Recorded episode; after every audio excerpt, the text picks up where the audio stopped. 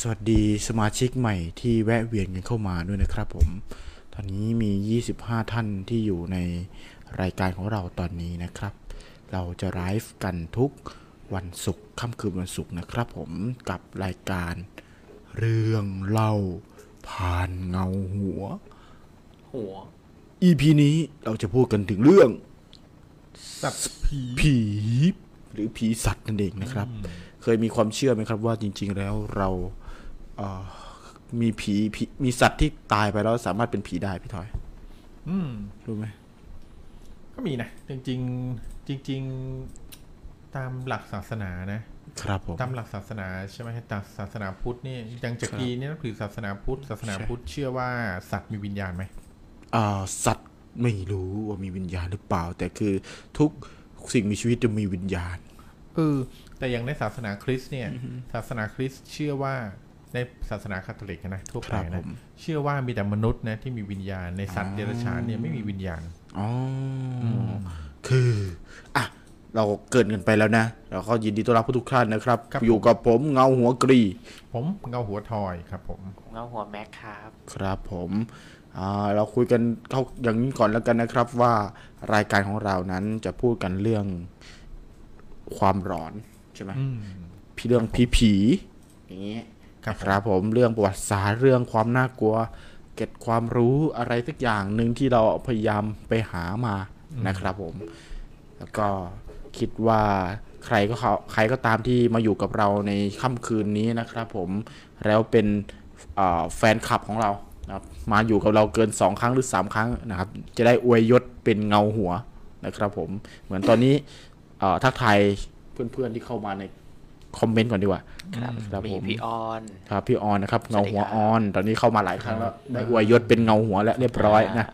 แล้วก็มีเงาหัวพี่แซมนะนัฐกิจ ครับ นะครับนี่คือแฟนประจำของเราเลย ครับ อยู่กับเราทุกค่ำคืนเลยทีเดียวนะครับผม ก็บอกเลยนะครับว่ารายการเรานี่ถึงแม้ว่าจะเป็นรายการเล่าเรื่องผีแต่สำหรับท่านที่กลัวผีมากเนี่ยฟังได้สบายๆนะครับ เราเป็นรายการที่คุย เราเพี กั ยง น แค่ สัพเพเฮระเอาเรื่อง ใช่ ผีจากที่ประสบการณ์จริงบ้างจากที่เจอบ้างมาแบ่งปันกันนะครับ เราก็จะมีเรื่องที่แบบสอดแทรกบางอันก็แบบว่าน่ากลัวมากน่ากลัวน้อยต่างกันเพราะฉะนั้น ครับผม ก็ฟังได้สบายๆทุกเพศทุกวัยนะครับผม คือถ้าใครเอาง่ายๆถ้าใครกลัวก็ฟังได้ เพียงแค่คุณอุดหูเท่านั้น อืม นะครับ เออ ผม จะฟังทำไม โอเคนะครับผมอ่ะตอนนี้มี 36 ท่าน 38 ท่านที่เข้ามาใหม่นะครับ ผมรบกวนนิดนึงนะครับ ใครก็ตามที่เข้ามาเจอกันแล้วนะทักทายกันในคอมเมนต์สักหน่อยหนึ่งนะครับ มารายงานตัวกันสักหน่อยอยู่เป็นเพื่อนกันในค่ำคืนนี้ เพราะว่าเป็นเรามีเรื่องน่ากลัวน่ากลัวมาฝากกันเยอะแยะมากมายเลยนะครับ วันนี้เออ อ่าแน่นอนวันนี้ก็ถึงอ่าด้านล่างเราอาจจะดูโล่งๆไปนิดนึง อย่าตกใจนะครับ อย่าตกใจ เพราะเรา น ตกใจกว่าเยอะเลยครับผม เราตกใจกว่า ใช่แต่วันนี้ไม่มีสปอนเซอร์นะครับเออบอกเลยใครที่เป็นนักล่ารางวัลเนี่ยวันนี้อาจจะ ผิดหวังนิดหน่อย ผิดหวังนิดหน่อย แต่ก็ฝากติดตามฟังด้วยแล้วกันนะครับ ครับผม วันนี้ก็เป็นหัวข้อที่ค่อนข้างน่าสนใจใครที่มีเนื้อหาเรื่องราวเกี่ยวกับสัตว์ผีผีๆแน่ต้องเว้นวรรคด้วยนะฮะไม่งั้นพูดติดพูดต่อกันเดี๋ยวจะมีเรื่องเอา ครับผม นะฮะ สัต สัตว์ ว์ด้วยผี อ่า ใครที่มีเรื่องเล่าเนี่ย แอดไลน์กันเข้ามาได้ครับ ที่กู Good Brother Studio นะครับ ที่ขึ้นด้านล่างจอเลย อ่า แอดเข้ามาบอกหรือไม่ว่าพิมพ์มาก็ได้นะฮะเออ มาเล่าเรื่องผีกัน ใช่ นะคบ มาเล่าเรื่องผีกัน มาแชร์ประสบการณ์กันว่าช่วงวันหยุดยาวเนี่ย ไปเที่ยวไปเจออะไรมาบ้าง เออ ยังไม่มีใครมาเล่าเลยนะข้าไปเจอประสบการณ์อะไร ผมเชื่อว่าต้องมีคนเจอแหละนะครับ แน่นอนอาจจะเจอเพื่อนที่เปลี่ยนจากหน้าหล่อเป็นหน้าผีก็ก็ก็ลอง ดู สวัสดีคุณพี่ภูสิทธิ์ด้วยนะครับ ครับผม คุณพี่อ่าอะไรชื่อด้านบนนะพี่ พี่เอ็กนะครับ อิท อ่า ธิพล อิทธิพล อ่า นะสวัสดี นั่นอ ครับ โอ้แฟนคลับของเราคนใหม่ นะครับแฟนใหม่ของพวกเรา ก็ยินดีต้อนรับครับผมพวกเราเป็นรายการที่มาพูดคุยกันในทุกค่ำคืนวันศุกร์นะครับ เวลาสามทุ่มจนถึงเอ้ยสามทุ่มครึ่งจนถึงเที่ยงคืนโดยประมาณนะครับ ก็มาเล่าเรื่องราวความหลอนให้ฟังนะครับอ่าแล้วก็มารับฟังความคิดเห็นหลักๆ เลยก็คือใครก็ตามมีเรื่องเล่าที่เข้ากับคอนเซปต์ของค่ำคืน ต่างๆที่เราจัดนะครับ อย่างเช่นค่ำคืนนี้เราจะพูดกันเรื่องผีที่เกี่ยวกับสัตว์นะครับผม เอ่อผีที่เกี่ยวกับสัตว์เนี่ยถ้าใครก็ตามที่แวะเวียนเข้ามาแล้วมีเรื่องเล่าเนี่ยเกี่ยวกับผีสัตว์เนี่ยก็พิมพ์กันเข้ามาหรือโทรกันเข้ามาได้นะครับแอดไลน์ Good Butter Studio แล้วก็เข้ามาแบ่งปันความหลอนกันในค่ำคืนนี้ได้เลยนะครับ สี่ ผ สิบ ม สี่สิบกว่าท่านเลยนะนะตอนนี้นะฮะสี่สิบกว่าท่านเลยวันนี้พี่ทอยเนี่ยเตรียมมาแทบจะแบบว่า อ่ะเดี๋ยวเดี๋ยวเดี๋ยวเดี๋ยวเดี๋ยว คือพี่ทอย อย่าเอาตัวแรง เราพี่เงา อย่าเอาตัหัวทวแรงอยนะครับ พี่เงาหัวทอยเป็นแนะนำก่อนนะครับ กูรูเรื่องเรื่องอ่าเรื่องเล่าของเรานะครับ ผมเขาเตรียมเรื่องเล่ามาเยอะมาก เอาเดี๋ยวเดี๋ยวเดี๋ยวเดี๋ยว คือ ก่อน เล่าสามวันไม่จบ เอาเดี๋ยวจบ นะ จบจบครับ ผมแต่พอดีว่าอ่าตอนนี้เป็นวันที่สามแล้วนะครับ เขาเล่ามาสามวันแล้วสองวันแล้วนะครับอ่าโอเค ก็ค่ำคืนนี้เนาะพี่ทอย ครับผม พี่ทอยเราคุยกันเรื่องผีสัตว์นะครับ อืม ผมผีสัตว์ช่วงแรกของรายการเราเนี่ย เราก็จะประมาณอ่าให้พี่ทอยเกรินให้ฟังหน่อยว่าจริง ๆ แล้ว ผีกับสัตว์เนี่ยมันเกี่ยวข้องกันได้ยังไงแล้วตะสัตว์ที่ตายไปอะมีโอกาสเป็นผีได้ไหม นั่นเนะครับผม อืม ชี้แจงแถลงไขกันหน่อยเร็ว ก็นะครับอย่างที่ได้บอกไปแล้วว่าคือในคือเนื่องเนื่องจากเนื่องจากผมก็ได้ใกล้ชิดกับนะครับ ทั้งศาสนา อ๋อ เอ่อคริสต์และศาสนาพุทธ ครับ นะครั ผ บ ม ก็เลยก็เลยได้รับฟังเรื่องแบบเนี้ยค่อนข้างบ่อยนะฮะแต่ก็อย่างที่บอกว่าเรื่องผีหรือว่าเรื่องอะไรก็ตามเนี่ยมันบางทีมันเป็นประสบการณ์ตรงนะครับ คือมีแต่คนที่โดนหลอกเท่านั้นถึงจะรู้นะครับ ครับ ถ้าคนที่ไม่โดนก็ไม่รู้ว่าเป็นยังไง ก็อาจจะ ครับ คิดว่าเฮ้ยมันไม่จริง คือ มันไม่จ เป็ ริ น ง เรื่องที่รู้ได้เฉพาะตนนะครับ อืมครับ แต่ว่าอย่างที่ผมพูดเสมอว่า เรื่องที่เราคิดว่ามันไม่มันไม่ได้เกิดสำหรับเราเนี่ย ครับ มันอาจจะเกิดกับคนอื่นก็ได้ ครับ นะครับ อย่างเช่นเรื่องที่วันนี้ผมนำมาแบ่งปันให้ท่านผู้ฟังได้ฟังกันเนี่ย ครับผม ใน 3 เรื่องเนี่ยครับ ก็ทั้ง 3 เรื่องเนี่ยก็เข้าคอนเซปต์ของคืนนี้คือเป็นเรื่องที่เกี่ยวพันกับสัตว์ที่กลายเป็นผี สัตว์ที่กลายเป็นผี ไม่เอาแบบว่าเพื่อนไอ้สัตว์เอ้ยตายแล้ว ไม่ใช่ สัตว์ ไม่ใช่ เอ้ยไม่ใช่ ครับเราคนละอันกันคนละอัน แล้วเราต้องบอกเลยนะครับว่าเรื่องไอหัวเรื่องที่ถ้าใครมาทันนะ ที่เราเปิดไปก็เป็นผลงานเพลงเอ้ย เอ้ยผลงาน ผลงานการละการ การเล่าเรื่องของพี่ทอยของเรา พี่ทอย เองนะครับ ครับ เป็นเรื่องเกี่ยวกับงูพญางูขาว ใช่ไหม อ๋อเออเออเออนี่ เออพยายาม จริง หา ๆ แล้วเนี่ยคือเป็นเรื่องที่นะครับมีคนเล่าเอาไว้ ครับ นะ ผ ครับ ม เป็นเรื่องที่มีคนเล่าไว้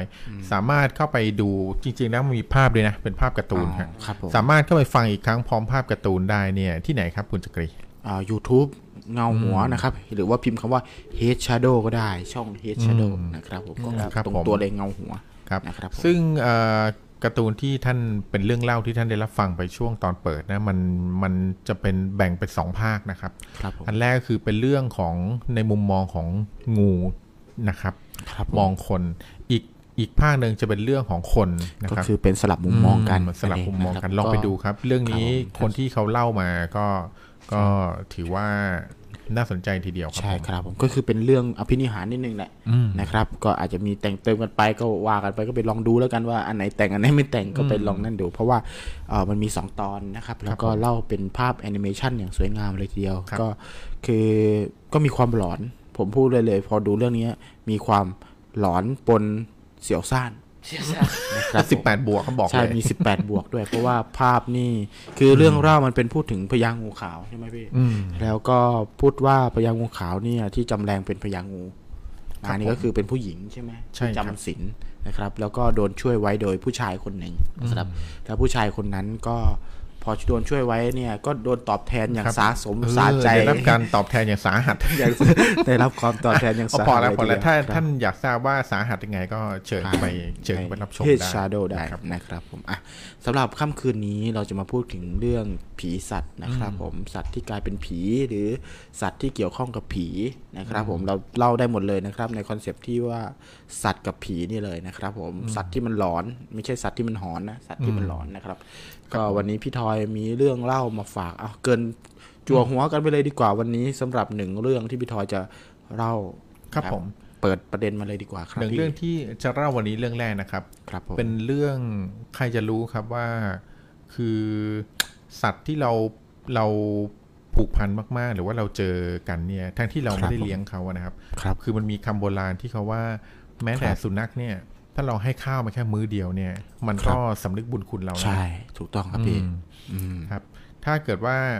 คือเขาถึงบอกว่าสัตว์เนี่ยคือสุนัขเนี่ยเรื่องนี้เป็นเรื่องเกี่ยวกับสุนัขนะครับ ครับ พ ผ วก ม สุนัขเนี่ยมันรู้คุณมันรู้คุณคนให้ข้าวให้น้ำมัน ครับผม ให้ข้าวมันแค่มื้อเดียวเนี่ยมันก็รู้แล้วว่าคนไหนเป็นมิตรคนไหนเป็นศัตรูแล้วมันก็จะ ครับ ตอบ ผม แทนนะฮะเรื่องนี้เนี่ยเป็นเรื่องที่ เอ่ยชื่อ เอ่ยชื่อ คนเล่าให้ฟังแล้วกันนะเขาบอกว่าคนที่เล่าให้ฟังเนี่ยบอกว่าเรื่องนี้เป็นเรื่องที่เกิดขึ้น ทำไมมัน จริง ส กับ ว่าง เขา จัง นะครับ เป็นเรื่องที่เกิดขึ้นจริงกับเขาเมื่อประมาณสักเอ่อช่วงที่เขายังยังอยู่นะครับ มหาลัยนะครับ ตอนนี้ก็เขาอายุประมาณสัก 40 กว่าๆแล้วก็ผ่านมาสัก 20 ปีได้ละนะครับ เพื่อนคนนี้เนี่ยเอ่อเป็นเรื่องที่เกิดขึ้นกับผู้ชายคนหนึ่ง ผู้ชายคนนี้นะครับ คนเล่าเนี่ยชื่อคุณชัยพัฒน์นะครับ คุณชัยพัฒน์เล่าให้ฟังว่าสมัยที่เขาเรียนอยู่เนี่ยครับเขาเรียนอยู่ที่อ่าสถาบัน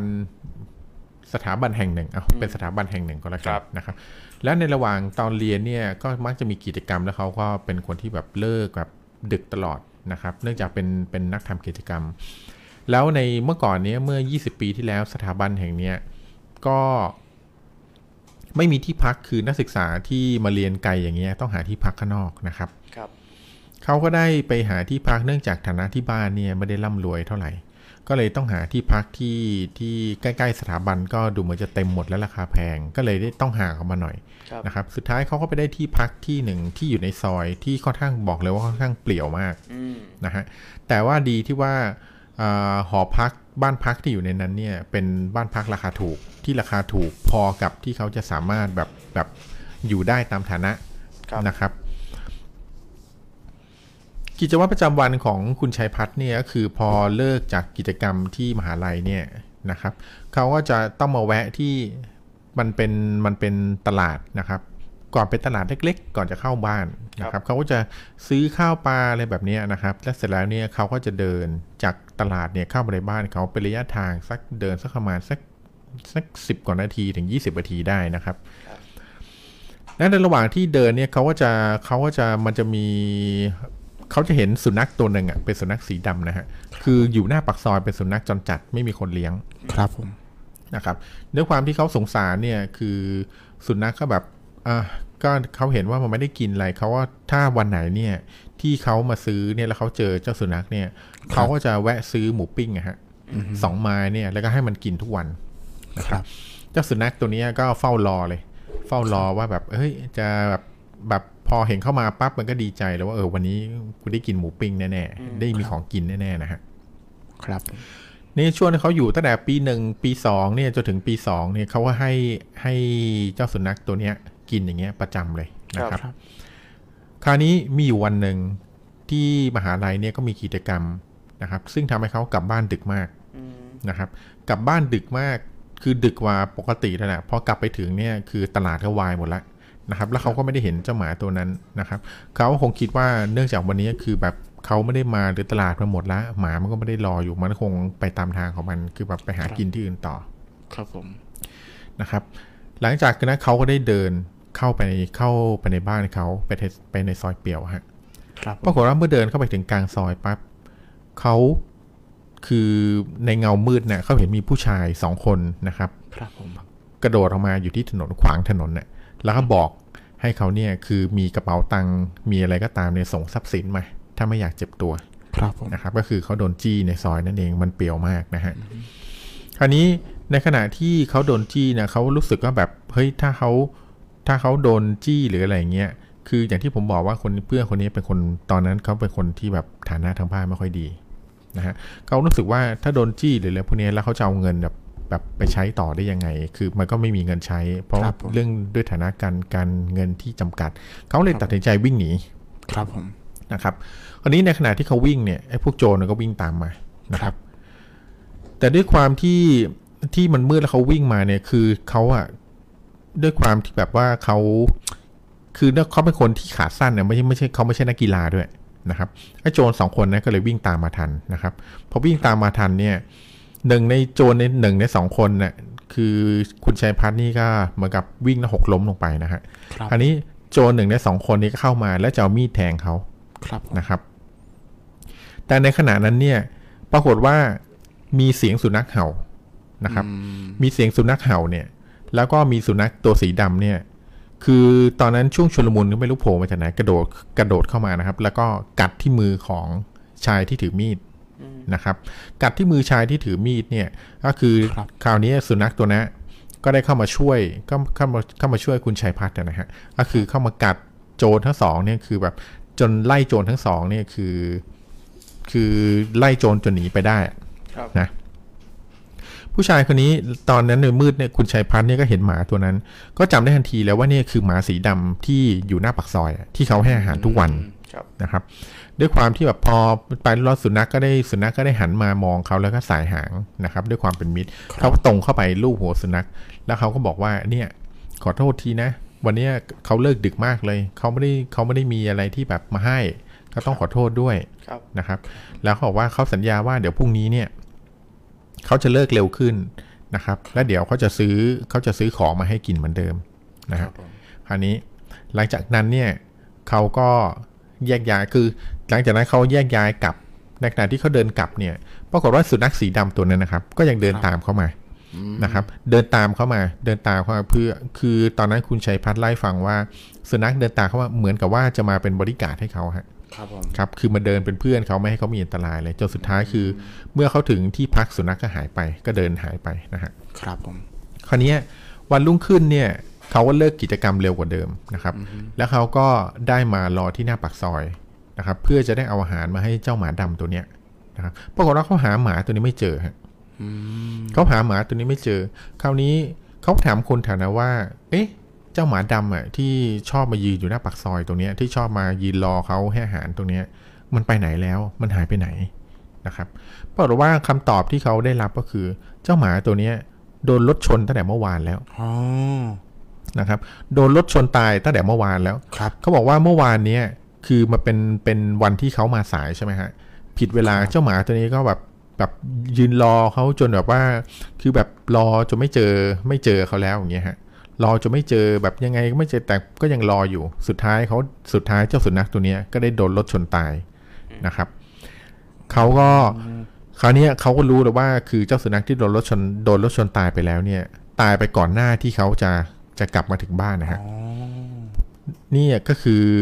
เป็น ครับผม คล้ายๆกับเป็นเรื่องที่ ความ คุณชัยพัฒน์เนี่ย ผูกพัน บอกว่าด้วยความที่เรามีน้ำใจกับเขาเนี่ย เราเคยให้อาหารเขาเราไม่ได้คิดว่าเขาเป็นหมาจรจัด เราไม่ได้คิดรังเกียจหรืออะไรเขาเนี่ย สุดท้ายความมีน้ำใจของเราเนี่ย มันก็ได้ตอบแทนตอบแทนเขาคือมันตอบแทนแพงกว่ามูลค่าหมูที่เขาให้เจ้าสุนัขนี่มาตลอดสองปีอีกนะ คิดดูว่าหมูมันราคาไม่เท่าไหร่อะแต่มันสร้างความผูกพันกับหมาตัวนี้ได้ แล้ววิญญาณเจ้าสุนัขตัวนั้นก็ได้มาช่วยเขาให้รอดพ้นจากจากมีดของโจรคนนั้นอ่ะ ครับผม ครับ คุณชัยพัฒน์ก็เลยจำเรื่องนี้มาได้ตลอดนะครับ แล้วก็จำเรื่องนี้ไว้ในใจว่าคือครั้งหนึ่งเนี่ยเขาเคยได้รับความช่วยเหลือจากจากเพื่อนที่เขาเรียกว่าสัตว์เดรัจฉานคือเจ้าหมาตัวเนี้ยนะครับ นี่ก็เป็นเรื่อง เป็น แรก เรื่อง ครับ ที่ ที่ พูด เอา ถึง มา เรื่อง ฝาก ความร้อนเกี่ยวกับสุนัข อืม ที่เสียชีวิตไปแล้วแล้ว ใช่ ก็ยัง ครับ กลับมาปกปักรักษาคนที่มีบุญคุณ อืม ในการให้ข้าวให้น้ำเขาในวันที่มันลำบากใช่ไหม ใช่ครับผม โอ้ย มันก็ไม่ได้หมายความว่าสัตว์ที่กลายเป็นผีแล้วจะต้องน่ากลัวทุกตัวนะฮะ ใช่ นะครับ ครับ คือบางวิญญาณที่เขากลับมาเขาอาจจะต้องการกลับมาตอบแทนก็ได้อืมครับผม โอเค เรื่องนี้เป็นไงบ้างครับคุณแม็กซ์ ก็เป็นเรื่องที่ก็มันไม่ มันก็ไม่ไม่เชิงหลอนเนาะ มันจะเป็นเรื่องแบบซึ้งๆมากกว่าว่าแบบ เออเขาไม่เคยช่วยแล้วแต่ว่าแบบ จุดส่วนสุดท้ายก็เพิ่งมารู้ทีหลังว่าว่าโดนรถชนไปแล้ว ครับผม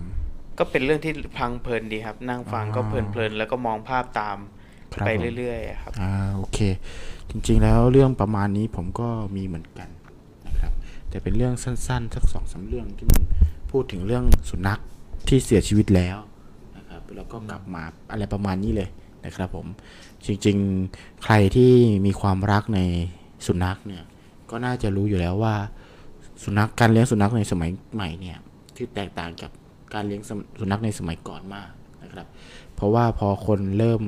เอ่อสังคมเมืองเริ่มมีเยอะขึ้นนะครับ การเลี้ยงสุนัขเพื่อเพื่อไว้เป็นเพื่อน ไว้เป็นลูกเนี่ยนะครับ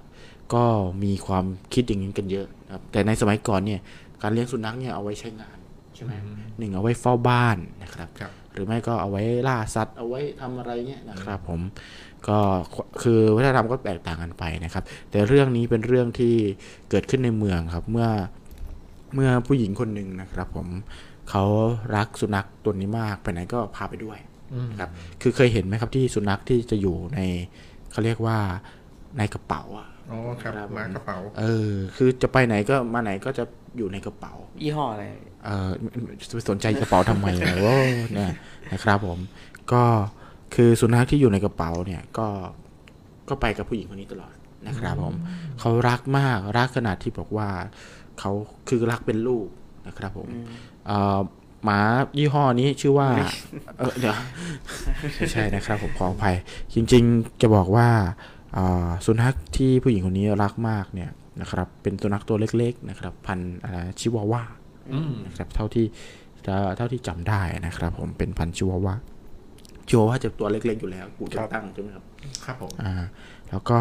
ใส่ไว้ในกระเป๋าไปไหนมาไหนก็ใส่ไว้ใส่ไว้นะครับผมทีเนี้ยด้วยเขาคุ้นชินแล้วก็น่าจะเป็นที่ความกลัวด้วยนะครับ สุนัขตัวนี้ก็ก็จะแบบไม่ค่อยเห่าไม่ค่อยอะไรก็ไปไหนมาไหนก็จะหงออยู่ข้างในนะครับเอ่อมันมีอยู่ครั้งหนึ่งนะครับ ผมที่เอ่อผู้หญิงคนนี้นะครับ ได้เผลอลืมสุนัขทิ้งไว้นะครับผมแล้วก็เอ่อกลับบ้านไป เหมือนแบบเขาก็ไม่รู้ยังไงรักกันยังไงนะครับ ลืมทิ้งไว้ แต่สุดท้ายแล้วนะครับ สุนัขคนเนี้ยเออสุนัขตัวนี้ก็หาย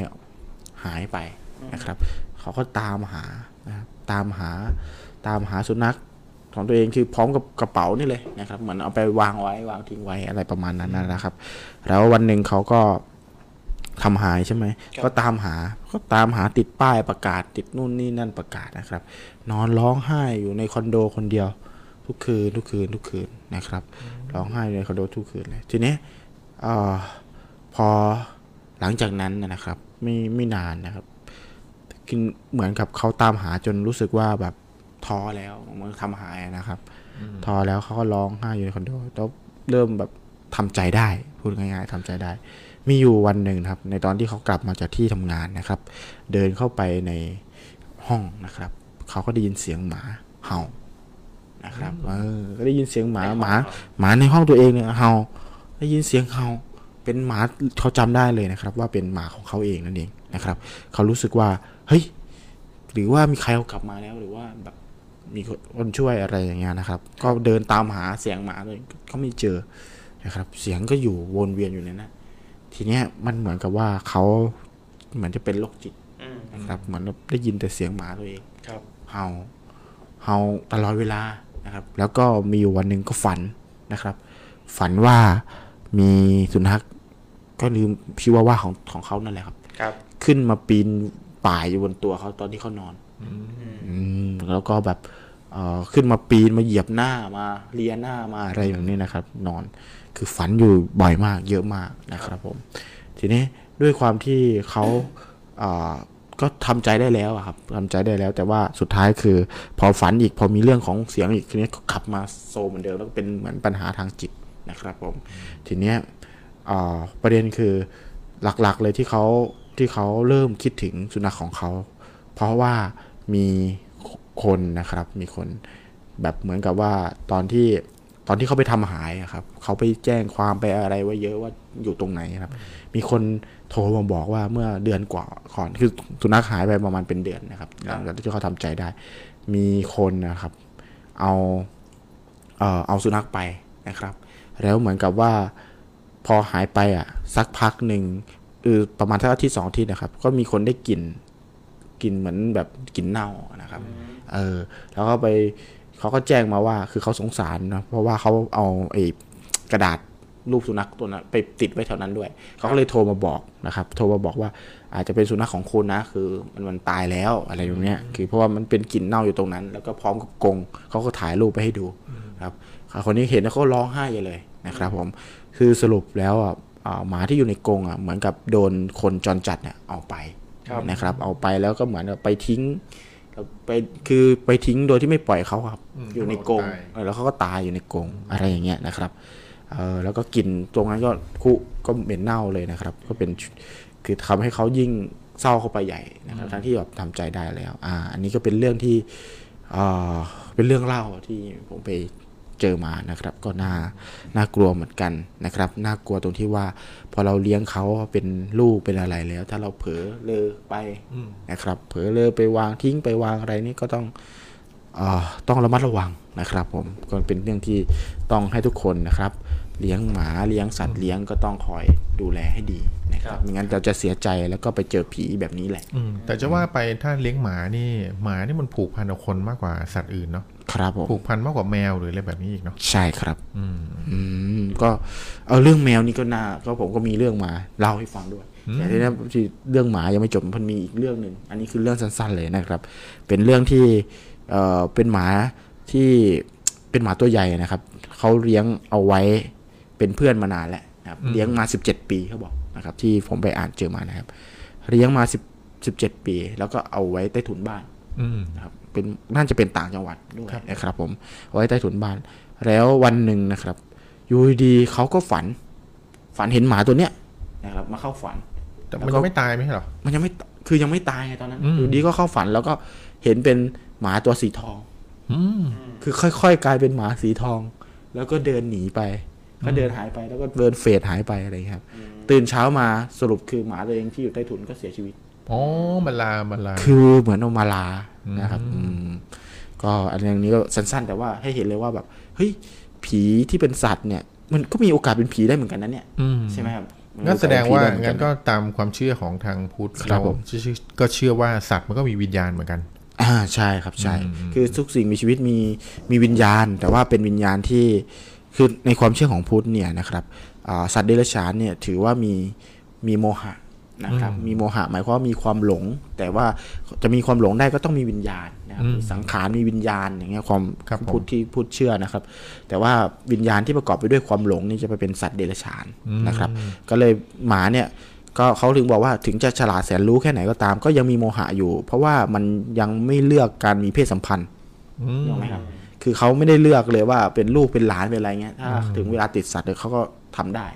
ดังนั้นมันก็ยังเจือไปด้วยโมหะอยู่อะไรแบบเนี้ยก็ก็ถือว่ามีวิญญาณเสีย ถ้า ชีวิต งั้น ไปแล้วก็ ก็ ยัง แสดงว่าใครที่หลงกับเรื่องของกามหรืออะไรแบบนี้ก็มีโอกาสเกิดเป็นหมาสูง ก็เป็นได้หลายชนิดคือสัตว์ทุกตัวก็เป็นโมหะหมด อืม คือก็มีการเสพ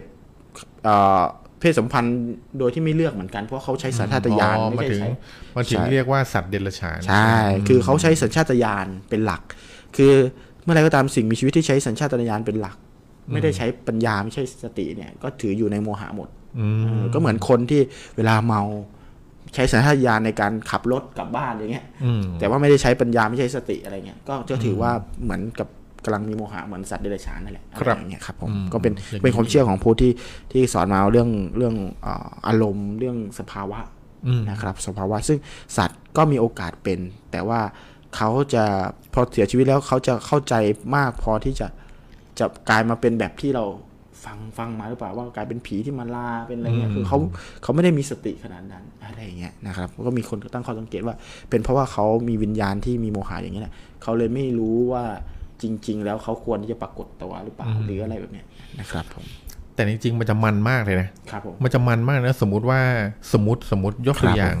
นักการเมืองขี้โกงคนหนึ่งเนี่ย ครับผม ได้โกงเงินประเทศไปเยอะมากจ ครั น บ ร่ำรวยเป็นเศรษฐีอยู่มาวันหนึ่งตายไปปุ๊บด้วยความที่เขาขี้โกงเขาได้ไปเกิดเป็นหมาเงี้ย ครับพี่ แต่พอเกิดเป็นหมาปั๊บก็ดันจำได้ว่าเมื่อก่อนเขาเคยเป็นนักการเมืองที่แบบ ครับ โกงเงินมาเยอะท่านี้จะสนุก ทำไม มา ต้อกง เล เป็ ย นยักษ์การเมืองด้วยเนี่ย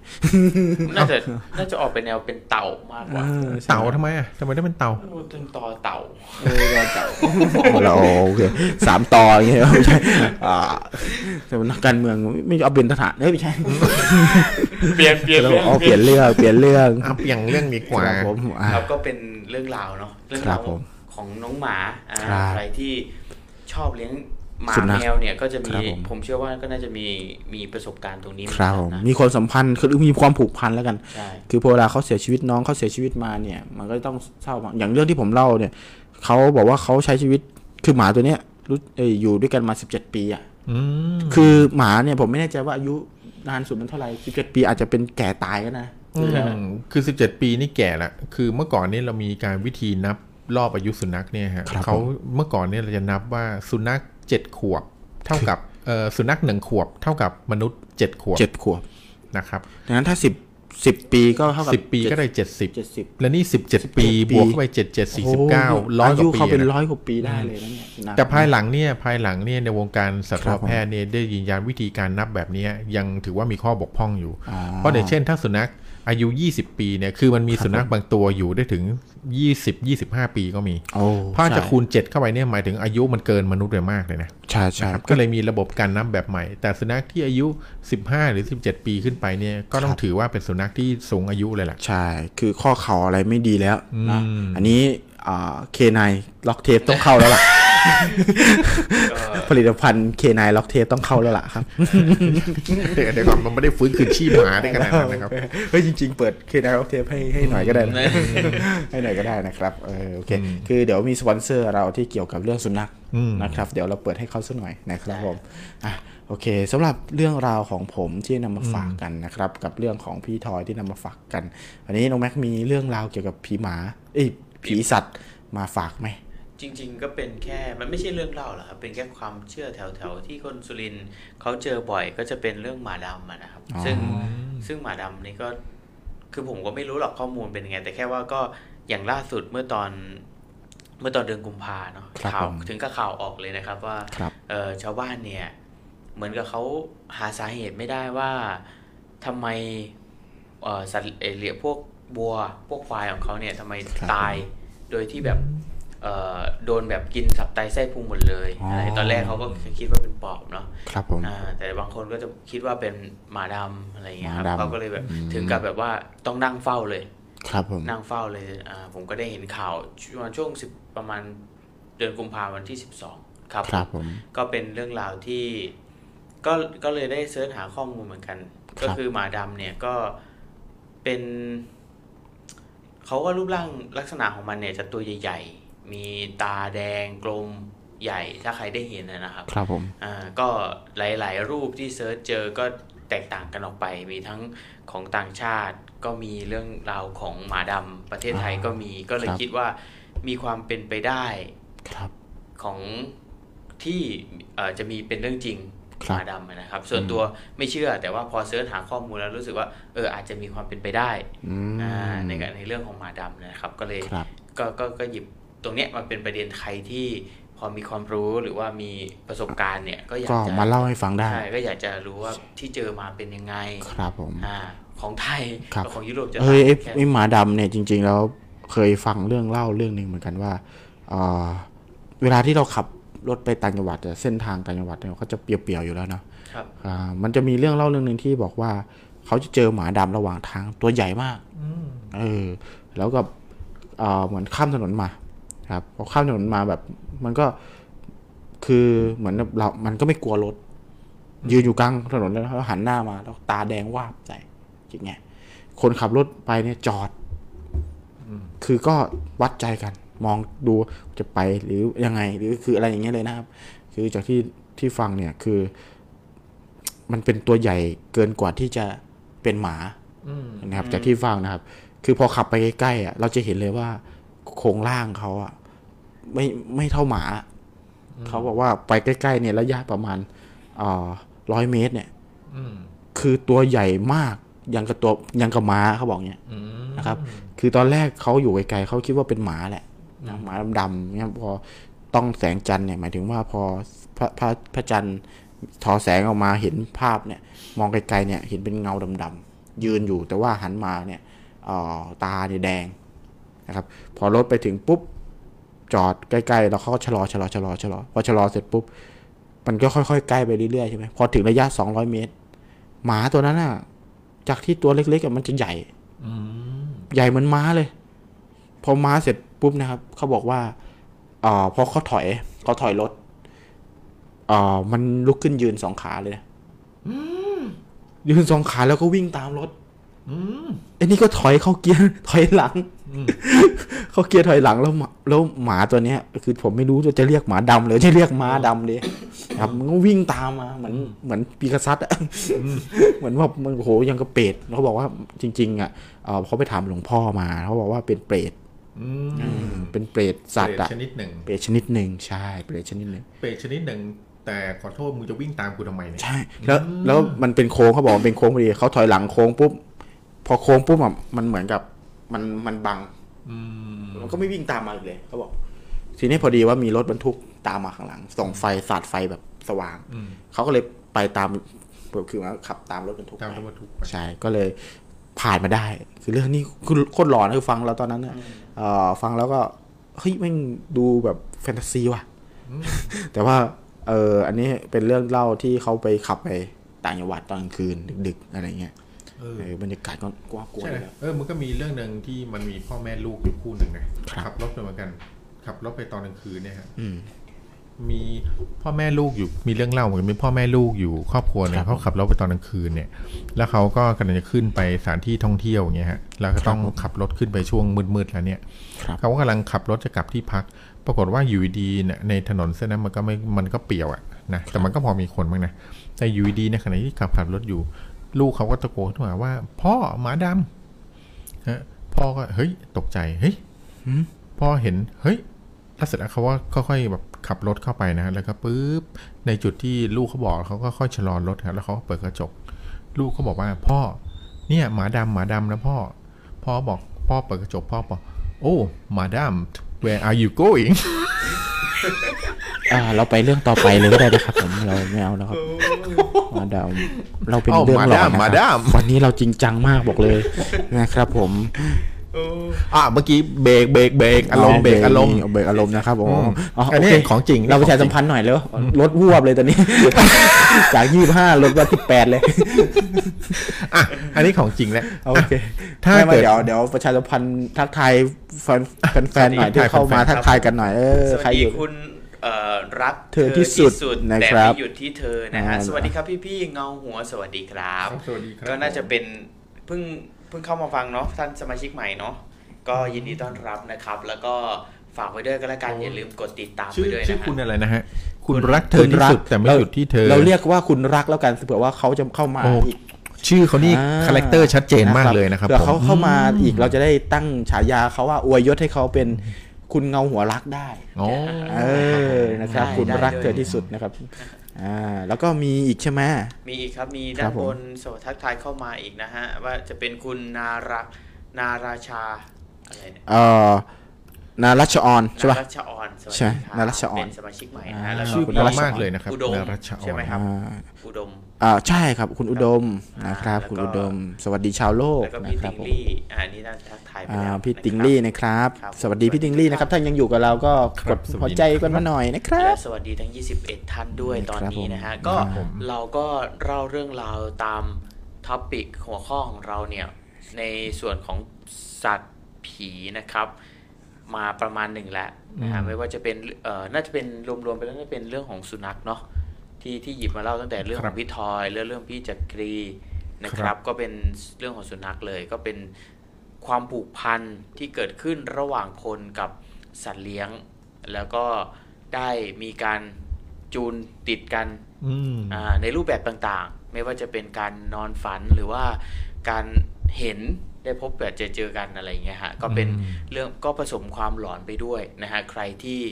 มีประสบการณ์หลอนๆก็มาแชร์ด้วย แล้วอย่ายังไม่หมดเพียงเท่านี้นะครับ พี่ทอยยังมีมาฝากอีกด้วยนะฮะ อืมคุณแม็กซ์รู้ไหม ครับผม เมื่อก่อนเนี่ยครับ เมื่อก่อนเนี่ยเอ่อตอนนี้เราอยู่ในกรุงเทพใช่ไหมแต่เชื่อไหมว่าเมื่อสภาพเมื่อประมาณสัก 20 30 ประมาณ 40 ปี 50 ปีที่แล้วเนี่ย ผมยังไม่เกิด แบบอืมมันเป็นเรื่องคือพ่อแม่ฮะคือ อ่า แบบ โอเค เชื่อไหม เป็นในพ่อในยุคพ่อแม่เนี่ยเขาบอกว่ากรุงเทพเนี่ยถึงแม้ว่าจะเป็นเป็นห่างจากกรุงเทพไปนิดเดียวเนี่ยคือเป็นพื้นที่ของป่าแล้วนะ ใช่ผมอันนี้ผอืมม เชื่ออยู่เพราะว่า เป็นพื้นที่ป่าแล้วนะ แล้วก็เลยไปอีกนิดหนึ่งอะเช่นตอนเนี้ยจากถ้านับปัจจุบันเนี่ยเราไปเขาเขียวเขาใหญ่ลาดบุรีอะไรพวกเนี้ยมันก็เป็นเมืองหมดเลยใช่ไหมเราก็รู้สึกขับรถไปแบบเฮ้ยแป๊บเดียวก็ถึงละเป็นเป็นเมืองที่แบบเออ ใช่ แต่เชื่อไหมว่าเมื่อก่อนเนี่ยตามพวกแถวลาดบุรีหรืออะไรพวกเนี้ยจริง ๆ แล้วเป็นป่าที่แบบรกมากนะฮะ ครับ อืม เดี๋ยวยิ่งเดี๋ยวนี้มีทางด่วนยิ่งจะลดลดความเป็นป่าลงเลย ใช่ครับ แต่จริง ๆ เชื่อไหมว่าเมื่อก่อนเนี่ยเมื่อก่อนเนี่ยในป่าเนี่ยเป็นที่ที่มีเรื่องเกี่ยวกับผีสัตว์เนี่ยเยอะมากเลยนะ เพราะเมื่อก่อนเนี่ยต้องเล่าให้คุณผู้ฟังฟังอย่างนี้ครับว่าอาชีพหนึ่งที่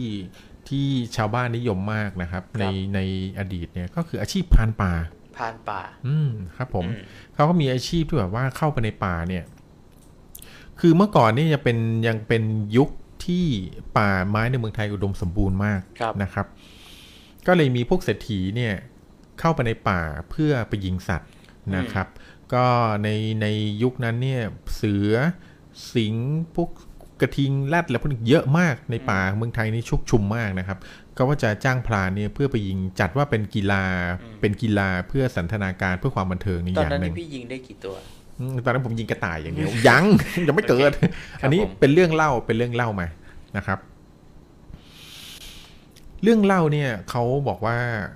ในในหมู่นักเดินป่าเนี่ย ครับ ได้ขนานนามถึงผีชนิดหนึ่งที่น่ากลัวมากนะครับ เขาเรียกผีชนิดเนี้ยว่า เป็นมันเป็นสัตว์ชนิดหนึ่งเขาเรียกผีอันนี้ว่าขโมดดง ขโมดขโมดดง อืมขโมดดง ข นะ โมดดง ขโมดดงเนี่ยขโมดดงเนี่ยในว่าคนที่เคยเจอนะครับ เขาจะบอกว่าในพรานป่าที่ไปเจอขโมดดงเนี่ยเขาบอกว่า เวลาพรานป่าเข้าไปล่าสัตว์เนี่ย สิ่งที่กลัวมากที่สุดเนี่ยไม่ได้กลัวเสือกลัวอะไรพวกนี้นะ ก็อะไรครับ กลัวขโมดดงนี่แหละ เพราะว่าเสือเนี่ยไม่ว่าจะเป็นเสือกระทิงสัตว์ร้ายหรืออะไรแบบเนี้ยเวลามันมันจะมาหรือว่ามาจะอะไรพวกเนี้ยคือคนที่เป็นพรานเนี่ยจริง ๆเขาจะรู้ นะครับเขาจะพอดูออกว่า เอ้ย มันแบบมีวี่แววว่าตรงนี้โอกาสที่แบบเสือจะอะไรพวกนี้มันมีนะ หลบไปอยู่ในที่ที่ปลอดภัยนะ ครับ ในป่าเนี่ย เวลาที่พลานนะครับ หรือว่าคนที่เข้าไปล่าสัตว์เนี่ยกลางคืนช่วงกลางคืนเนี่ย อย่างเราจะเห็นในหนังจักจักรวงศ์วงศ์หรือว่าเห็นในหนังของกันตนาในเวลาเข้าป่าล่าสัตว์เขาก็จะก่อกองฟืนแล้วก็นอน ก็ ใช่ไหม ปิ้งไก่ อ่า แล้วก็ปิ้งไก่ในตำนานฮะแต่จริง ๆ แล้วไม่ใช่นะ อ่า เวลาเขาจะ ปิ้งปลาน น อนกันเนี่ยเขาไม่จุดไฟนะครับ เพราะว่าไฟเนี่ยมันจะเป็นตัวที่ล่อสัตว์เนี่ยสัตว์ป่าเข้ามา ครับผม นะครับ วิธีที่เขาจะพักผ่อนในป่าเนี่ย ต้องขึ้น เขา ไปข้งบนต้เขานไม้ ใช่เขาต้องอยู่บนต้นไม้นะเอาไม้ไปขัดบนต้นไม้เนี่ยทำเป็นที่นอนบนต้นไม้ เขาเรี ซึ่ ย ง กว่า ในภาษาพรานเขาเรียกว่าการนั่งห้าง นั่ง อ่ะแล้ว นะครับ แล้วแล้วยุงไม่กัดเหรอครับแล้วไม่จุดไฟ คือเขามีคือเขามีสมุนไพรฮะเป็นสมุนไพรเขาเรียกว่าเป็นพวกตะไคร้หอม คือค นะครับ น พวกตะไคร้หรืออะไรพว เอา กเนี้ ง่ายๆ มั คือคนใน กัดยุ เมืองก็เดินห้าง แต่คนในป่าก็นั่งห้าง ใช่ครับผมเพราะคนในป่าฐานะดีกว่าไม่ใช่ ครับผม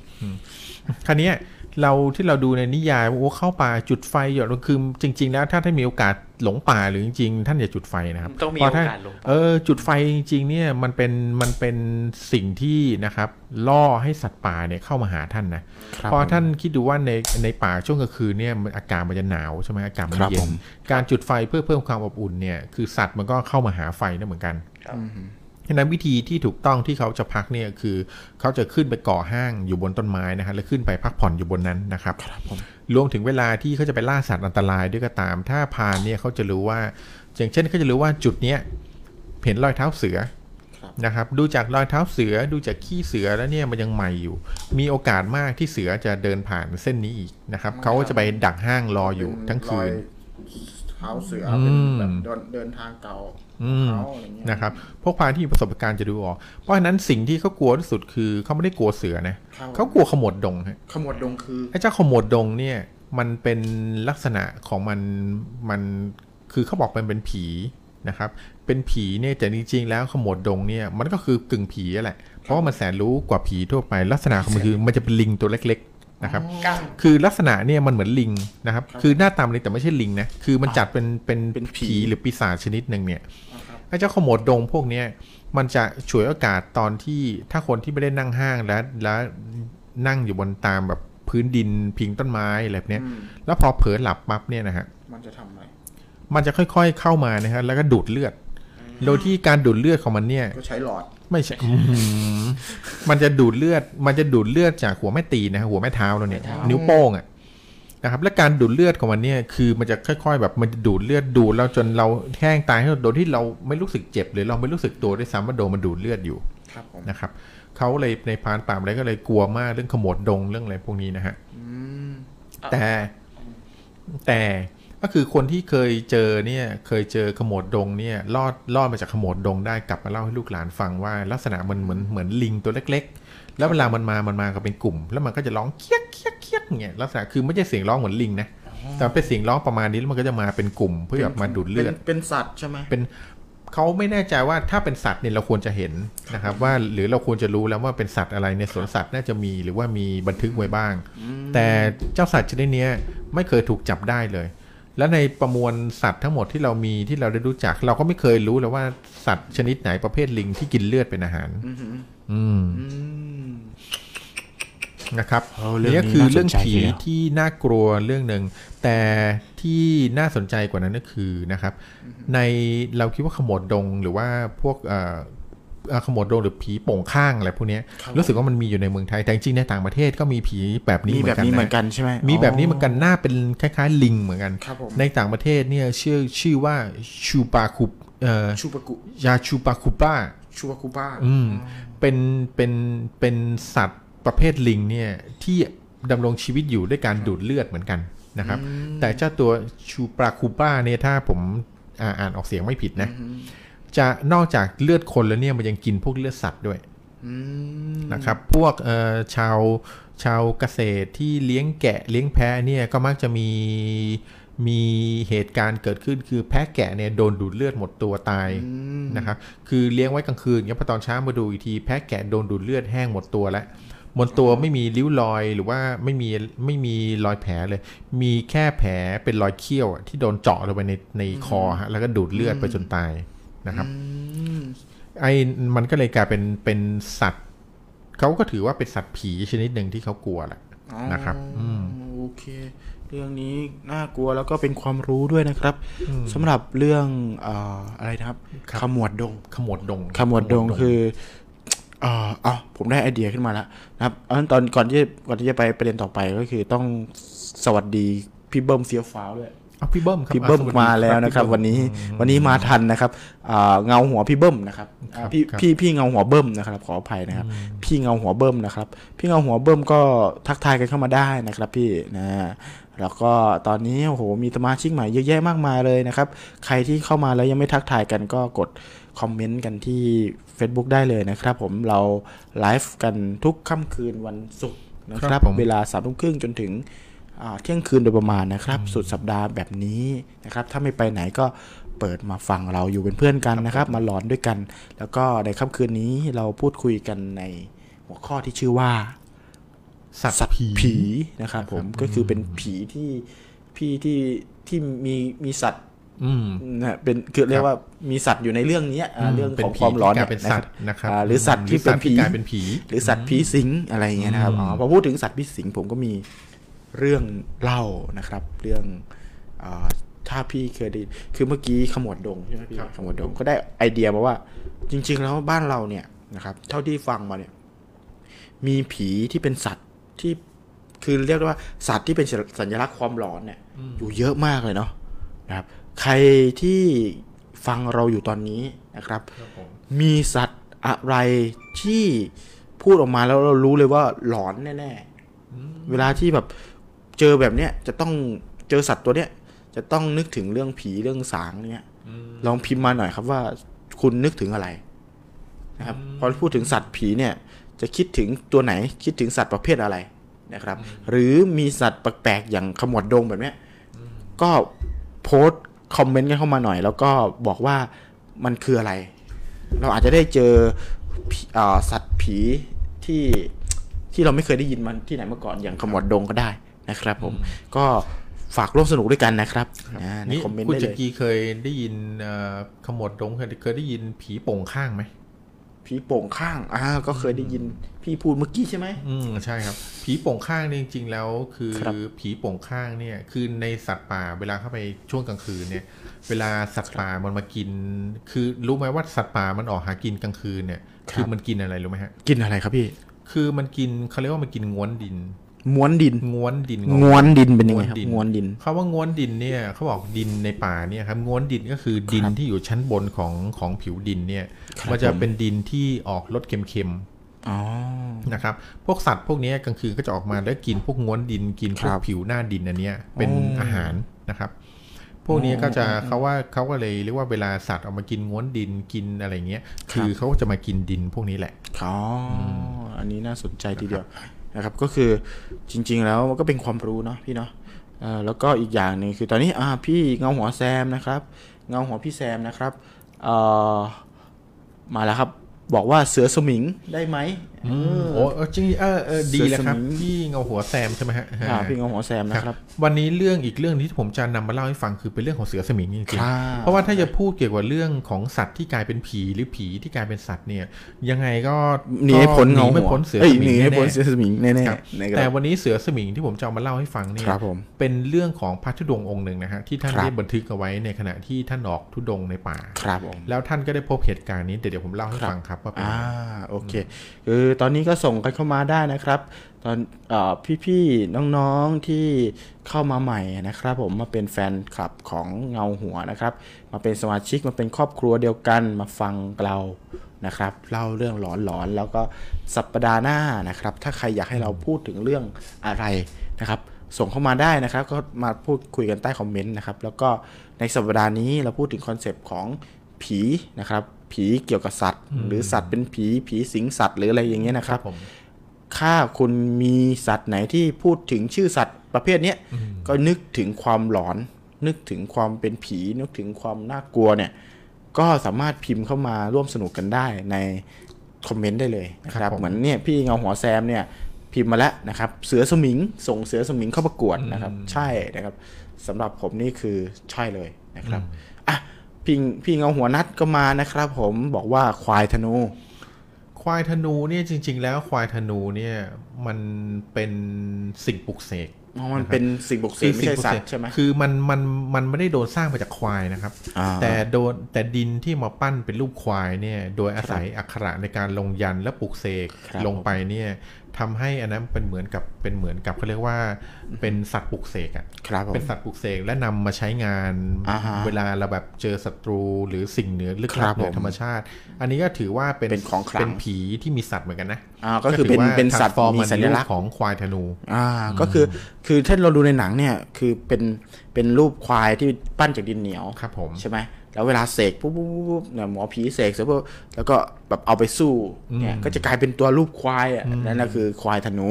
ใช่ไหมครับพี่เงาหัวนัดก็คงจะหมายความแบบนั้นอ่ะก็ได้นะครับได้ แต่ทีเอ่อเรื่องของความหลอนของสัตว์เนี่ยสำหรับผมเนี่ยมันมีอีกหลายตัวเลยเนาะ อย่างหมาเนี่ยหมาดำที่เราพูดถึงเมื่อกี้เนี่ย จริง ๆ หมาดำกับหมาในต่างกันไหมพี่ทอ ห ม มาดำกับหมาในต่างกันไหม จริง ๆ เหมือนเหมือนกับว่าหมาในเนี่ยมันไม่ใช่สัตว์ที่เราเลี้ยงไว้ในบ้านนะเหมือนกับเป็นสัตว์ป่า อ๋ออหมาในนี่คล้าย ๆ กับพวกไฮยีน่าไหม ใช่ครับคล้ายๆไฮยีน่าหมาในเนี่ยเวลามันอยู่ในป่าเนี่ยลักษณะของหมาในเนี่ยเวลาออกล่ามันจะออกล่าเป็นฝูงนะครับอาศัยอยู่เป็นฝูง แล้ว ออ กิ ก น ล่า ซาก เป็น ศพ ฝูงอื ใช่ไหม จะกินพวกซาก คือในป่าเนี่ยก็มีห่วงโซ่อาหารอะไรพวกนี้นะฮะคือเสือเนี่ยจัดว่าในป่าเนี่ยจะอยู่บนบนบนของห่วงโซ่อาหาร ก็จะไปไล่กินสัตว์ที่ในระดับต่ำกว่านะฮะที่ตัวเองล่ามากินเสร็จแล้วก็จะเหลืออพวกหมาในหรืออะไรพวกนี้มันก็จะคอยติดตามเสือพวกนี้ไปแหละเพราะมันรู้อยู่แล้ว อ๋อว่าจะกินเหลือ ว่าถ้าเออ ว่าเสือถ้ากินเหลือเมื่อไหร่ก็ ก็เสร็จ เราได้ มัน กินแน่เอ อ๋ อ อแต่จริงๆหมาในในความเชื่อของไทยเราเนี่ยนะครับ ก็คือคือสัญลักษณ์ของความร้อนอันหนึ่งเลยนะครับ ก็คือเป็นหมาที่เป็นหมาผีอ่ะเออเป็นหมาผีที่เจอได้ในป่านะครับ ผม ขนดำขลับอะไรแบบเนี้ยนะครับคือตัวเลี่ยมอย่างเงี้ยใช่ไหมเหมือนกับหมาที่ไม่มีขนน่ะที่ดูน่ากลัวน่ากลัวใช่ไหมหมาในอะไรแบบ เรา นั้ ได้ น ค นะ ล้ายๆไฮยีน่านะ เออ แต่ ไฮ ไฮยีน่า ไฮยีน่า ก็ยังมีขนมีอะไรพวกนี้ ใช่ อยู่ ครับแต่อันนี้มันเหมือนในความเชื่อของไทยเนี่ยคือจะเป็นขนคือขนจะไม่มีเลยเหมือนเหมือนเหมือนหมาที่หมาฝรั่งที่เราเห็นนะดำดำๆแดงๆเนี่ย ครับ นะคือแบบขนดำขนเขาเรียกว่า หมาหนังเกลียน เออหนังกลับอ่ะ อืม หมาหนังกลับ หมาหนั อะ งกลับ เออที่มันดูน่ากลัวน่ากลัวหน่อยอะไรเงี้ยที่พอผมนึกถึงนึกถึงไอ้เรื่องเล่าที่หมากลายเป็นม้าแล้วก็วิ่งสองขานั่นเลยนะครับผมคืออาจจะเป็นหมาในก็ได้นะตัวนั้นในในที่นี้ก็คือ ครับ ที่น่าน่ากลัวนะครับอ่ะมีแมวดำใช่ แมวดำ อ่า ใช่ คนเนื้อหัวออนบอกว่ามีแมวดำด้วย แมวดำก็เป็นสัญลักษณ์ของเวลาที่มันกระโดดข้ามศพเนี่ย ใช่ฮะ เราจะกลัวกันมากนะ เว ลาใช่ครับ เรา ใช่ ตั้งสวดศพเราจะบอกแล้วว่าห้ามให้แมวดำกระโดดข้ามลงศพ เพราะแมวดำจะมีอาถรรพ์ทำให้ศพฟื้นขึ้นมาได้ลุกขึ้นมาอะไรเงี้ยแต่จริง ๆ แล้วเนี่ย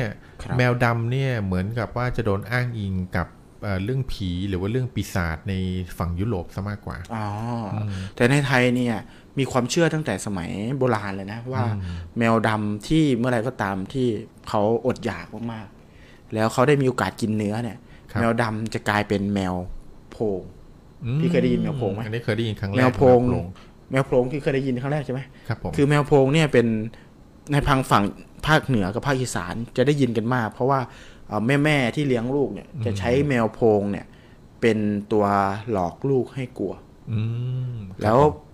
จนแต่งออกมาเป็นเพลง อืม เป็นเพลงภาษาอีสานภาษาเหนือเลยนะเอ่อเอเอถ้ามาไม่นอนอ่ะนอนเอ้ยไม่ยอมนอนเดี๋ยวจะให้แมวโพรงมากินตับ อืม คือเนี่ยเป็นเป็นเป็นเขาเรียกว่าเป็นเนื้อหาของเพลงกล่อมเด็กในสมัยเก่าเลยนะครับพูดถึงแมวโพง ผมก็เลยไปค้นหาว่าแมวโพงเนี่ย ในความเชื่อของคนสมัยก่อนทำไมเขาถึงใช้แมวโพงในการหลอกเด็กเนี่ยเพราะว่าจริง ๆ แล้วเนี่ยแมวแมวโพงในที่นี้ก็คือแมวที่เป็นอ่าลักษณะส่วนใหญ่จะเป็นสีดำ อืม แล้วมีลักษณะลำตัวแล้วก็ตัวเนี่ยจะใหญ่กว่าปกติ ครับ เพราะว่าจริง ๆ มันเกิดจากว่าแมวตัวนั้นน่ะ เอ่อเป็นเป็นแมวป่าซะมากกว่า อืม คือเป็นแมวป่าบางทีก็คำว่าแมวโพรงเนี่ย มาจากคำว่าแมวพง อืม แมวพง ที่ ก็คือ แปลว่าป่า ใช่พ พ งไพรอะไรอย่างเงี้ยบางทีก็เรียกว่าแมวพงบางทีก็เรียกว่าแมวโพรง อืม อยู่ในโพรงอะไร ครับ เงี้ย ผม นะครับ ทีเนี้ยด้วยด้วยการที่มันอยู่ในป่าเนี่ยกล้ามเนื้อมันก็เหมือนกระเสืออยู่แล้วแมวเนี่ยแล้วพอเป็นสีดำเนี่ยนะครับ แล้วก็มันจะมีหางยาวเวลาเดินไปไหนมาไหนเนี่ยตัวใหญ่เหมือนเสือดำ ครับผม นะครับแล้วทีเนี้ยประเด็นคืออาด้วยความเชื่อที่ว่าแมวโพรงแบบนั้นน่ะน่ากลัวนะครับ แต่มันมีความการเล่าต่อกันมาว่า แมวบ้านเนี่ยแหละ จะกลายเป็นแมวโพรงได้ก็ต่อเมื่อ มันมีโอกาสได้กินเนื้อ กินเนื้อคน ไม่ใช่กินเนื้ออะไรก็ได้ อ๋อเหรอ คือปกติแล้วเนี่ย แมวเนี่ยมันจะกินอ่าคือเอาง่ายๆคือเมื่อไหรก็ตาม ที่ ที่มัน เนื้อปลาใช่ไหม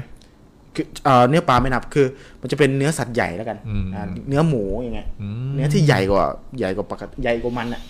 คือถ้างูเอยเอ่อหนูเอยมันเป็นนักล่าไงมันก็เป็นอยู่แล้วโดยสายชาติ เอ้ย ญาณ แต่ผมก็เห็นแมวที่แบบขโมยเนื้อหมูอะไรพวกนี้ไปกินบ่อยๆนะ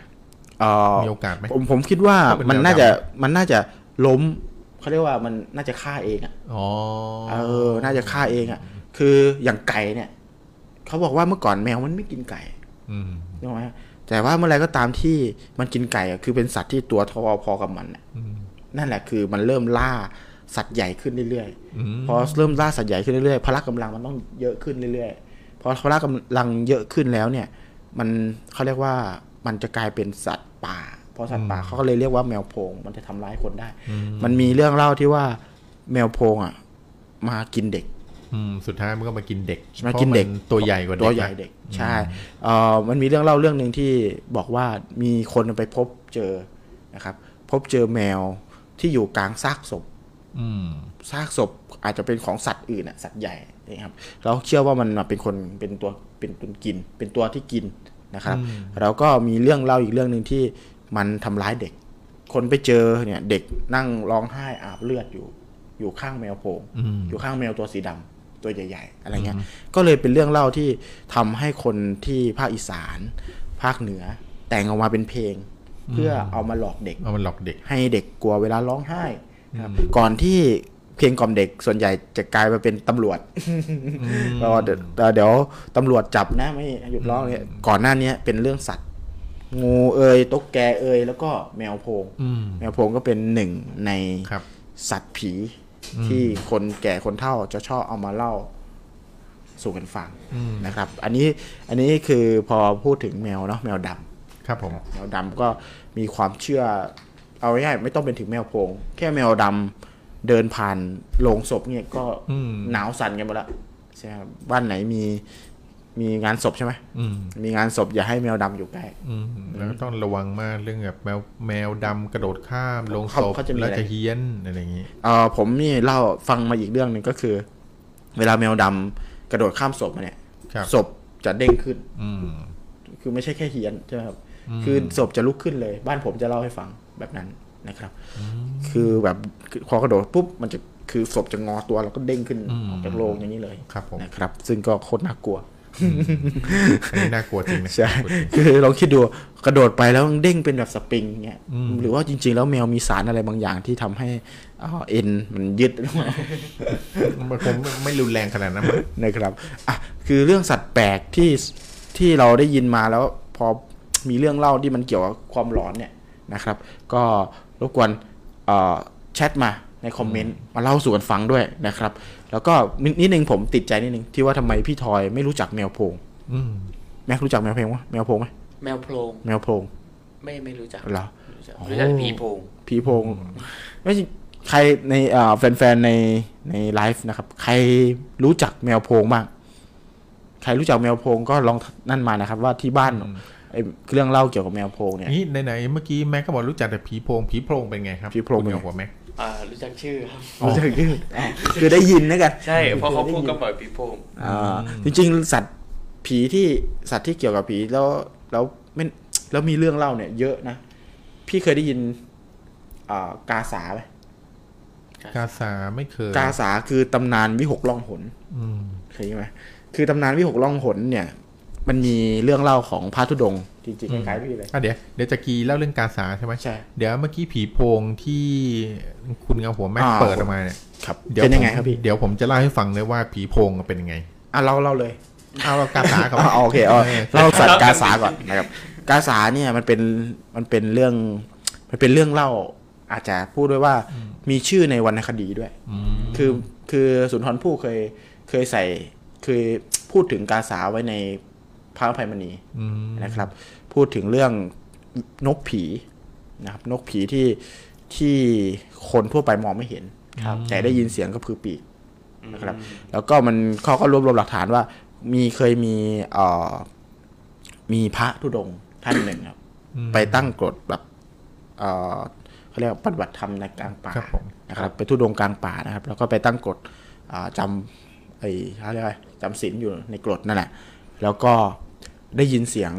นก อืม ครับได้ยินเสียงนก ครับ กระพือปีกรอบกรดเหมือนมาดู อืม แต่เปิดออกไปแล้วไม่เจอ แต่ก็ได้ยินเสียงอยู่นะ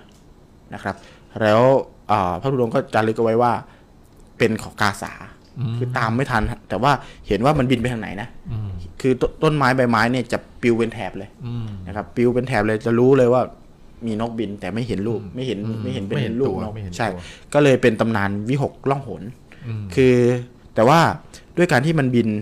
คนมองไม่เห็นเนี่ยนะครับเอ่อแต่ว่าขนมันก็ยัง ล่วงลงมา ร่วง แล้วเขาบอกว่าขนของกาสาเป็นเขาเรียกว่าเป็นเป็นของขลัง อืม เป็นหนึ่งในของขลังที่ถ้าใครมีถ้าไปใครไปเจอเจอขนของกาสาเนี่ย เก็บเอาไว้มีอิทธิฤทธิ์ในการ ล่องหน กำบัง หายตัว กำบังล่องหนนะครับ ครับ อันนี้คือตำนานกาสาอ่าวิหกล่องหนนะครับ ซึ่งเอ่อเอ่อต้องบอกก่อนว่าเขาเขาบอกว่านิสัยของกาสาเนี่ยนะครับ คือเป็นเป็นสัตว์จริงๆเป็นเป็นนกตัวใหญ่ ที่กระพือปีกแล้วได้ยินเสียงปีกนะค ครั รั บบ ผม แล้วก็มีเป็นนกที่มีความสงสัยใครรู้ หมายความว่าเมื่อไหรก็ตามที่ที่ที่มันอยากรู้อะไร มันจะบินไปใกล้ อืม ๆแต่คนที่อยู่ใกล้ๆตรงนั้นจะไม่เห็นมันนะนะครับแต่จะรู้ว่ามีนกบินอยู่แล้วได้ยินเสียงกระพือปีก เพราะมันล่องหนอยู่ สายมันลงหนหยุดแล้วก็อย่างพระธุดงค์ท่านนะก็บอกว่าบอกว่ามันสงสัยว่าอันนี้คืออะไร อืม หมายความว่ากรดที่อยู่กลางป่าคืออะไร ก็เลยมาดู ก็เลยมาดูก็เลยบินรอบกรด ม อะไรเงี้ยอ่าอันนี้คือก็เป็นนิสัยที่ถูกจารึกไว้ในเอ่อคือเป็นเรื่องเรื่องเล่าของของพระธุดงค์ด้วย แล้วก็เรื่องเป็นเรื่องในวรรณคดีที่สุนทรภู่ใส่เข้าไปด้วย แล้วก็ตรงกันนะเพราะว่ามีลักษณะตรงกันกับเรื่องเล่าหลาย ๆ อย่าง แล้วก็ ครับผม เอ่อกาสากาสักที่เขาบอก อืม ที่เขาบอกว่าเป็นนกล่องหนเนี่ย ก็เป็นเรื่องที่ในหมู่ของคนเล่นของเนี่ยก็รู้จักกันดีเออในนามขนของกาสาแล้วก็มีมีคาถามีอะไรตามมาอีกเยอะมากนะครับ ก็ลองไปเสิร์ชกันได้นะครับ กาสากาสักนะครับ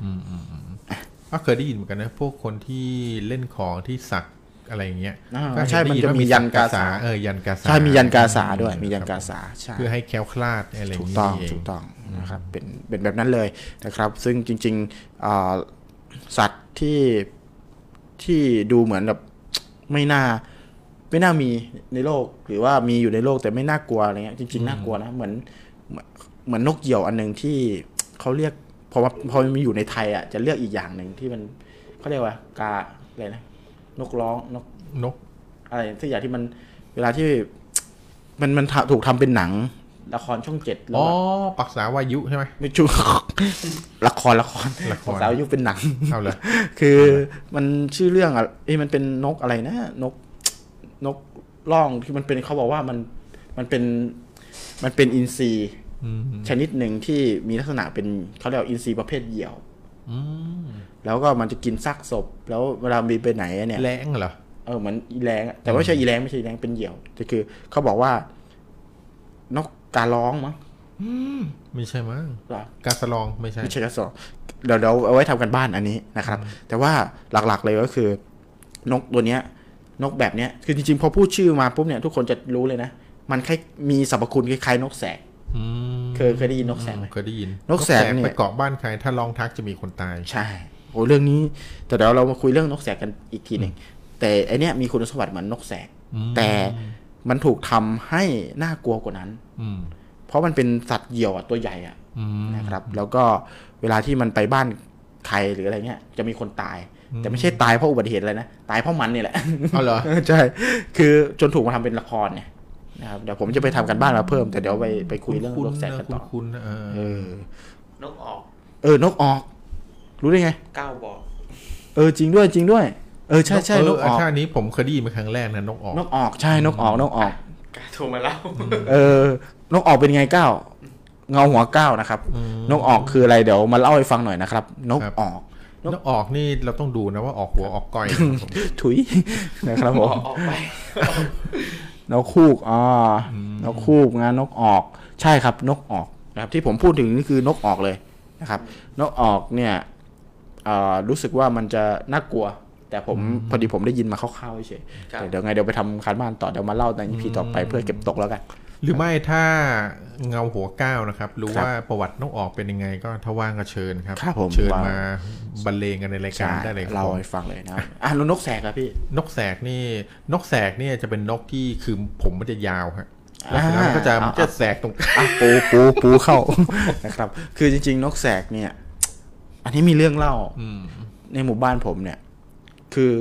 ตอนแรกผมต้องใจคือสงสัยเหมือนกันว่า มันจะเป็นไปได้เหรอที่นกแบบนกแสกอะมาร้องอะแล้วจะมีคนเสียชี เฮ้ย วิต เรื่องเดียวกันปะเนี่ย ไม่ใช่ไม่ใช่นี่บ้านผมเลยที่บ้านผมเลยนะครับ ในหมู่บ้านผมเลยนะครับ ก็คือเวลาที่นกแสกร้องเนี่ยนะครับ ผมก็สงสัยว่าตอนแรกมันจะเป็นไปได้ไงแค่นกร้องแล้วจะมีคนเสียชีวิตถูกไหมครับ แต่ผมสังเกต อืม บ้านผมอยู่ใกล้วัด อืม นกแสกร้องตลอด นกแสกมันร้อง มันร้องจะร้องยังไงนะพี่น่าจะได้ยินบ่อย ไม่ไม่อันนี่เอาจริงๆ ประมาณเนี้ยแกวกแกวกอย่างเงี้ย ในเมื ที อง เนี้ย ผมไม่ค่อยได้ คือมันบ่อยเพราะว่าอะไรรู้ไหมคือ เราก็ไม่รู้ว่าจริง ๆ พอมันร้องเนี่ยมันก็คงแบบจะต้องมีคนเสียชีวิตใช่ไหมมีความเชื่อเป็นความเชื่อของของพวกเราใช่ไหมครับ แต่จริง ๆ แล้วอะครับ ผมว่าสงสัยว่ามันจะเป็นไปได้ยังไง แต่บ้านอยู่ใกล้วัดใช่ไหมเวลาที่มีมีเอ่อจะมีงานทุกครั้งอะ ครับ จะมีงานศพทุกครั้งอะแต่ยังไม่มีใครเสียชีวิตนะที่เมนอะจะมีนกแสกร้องตลอดเลย อืม ผมสังเกตดู ซึ่ง พอร้องปุ๊บวันสองวันจะมีคนในหมู่บ้านเสียชีวิต แล้วก็จะมาเผาที่เมนนั้นน่ะคือก็สงสัยตอนแรกสงสัยว่ามันเป็นไปได้หรอแต่พออยู่ไปเรื่อยๆ เราเริ่มสังเกตดูว่านกแสกจะร้องในที่เมนนะจะไม่ใช่ร้องที่บ้านผมหรือบ้านของบ้านใครนะร้องที่เมนเป็นเป็นหลักเลย ร้องทีไรอ่ะอีกสองสามวันจะมีคนเสียชีวิตตลอด ผมก็เลยเริ่มเออเฮ้ยแม่งอย่ามาร้องบ้านกูนะ อะไรอย่างนี้เลย เพราะว่าเขาจะมีความเชื่อว่าถ้าไปร้องบ้านใครอ่ะคนที่บ้านนั้นจะเสียชีวิตใช่ไหม อันนี้นี่คือเรื่องที่มันเกิดขึ้นที่หมู่บ้านผม ครับ นะครับ แล้วก็จะเป็นอย่างนั้นแล้วก็ผมก็นั่งคอยสังเกตมานานแล้วนะครับนกแสกเป็นลักษณะไงพี่ถอย เป็นนกฮูกปะ คือคล้ายๆกันนกแสกนี่จะเป็นนกที่แบบเป็นนกชนิดหนึ่งที่หากินกลางคืนนะนะครับ แล้วนกพวกนี้เวลามันมันไปเกาะหลังคาอะไรมันก็จะร้องเสียงร้องมันจะ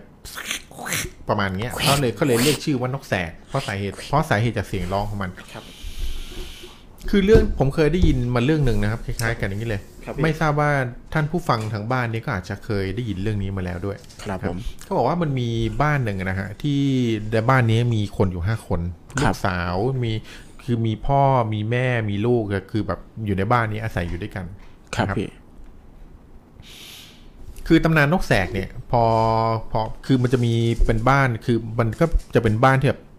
อยู่ตั้งสองฝั่งกันตรงข้ามกันอย่างเงี้ยฮะ ครับ ก็บอกว่าคืออันนี้ผมเล่าแบบเร็วๆแล้วกันนะดูแล้วกันนะครับ ก็นกแสกวันหนึ่งคือนกแสกมาเกาะหลังคาบ้านปั๊บเนี่ย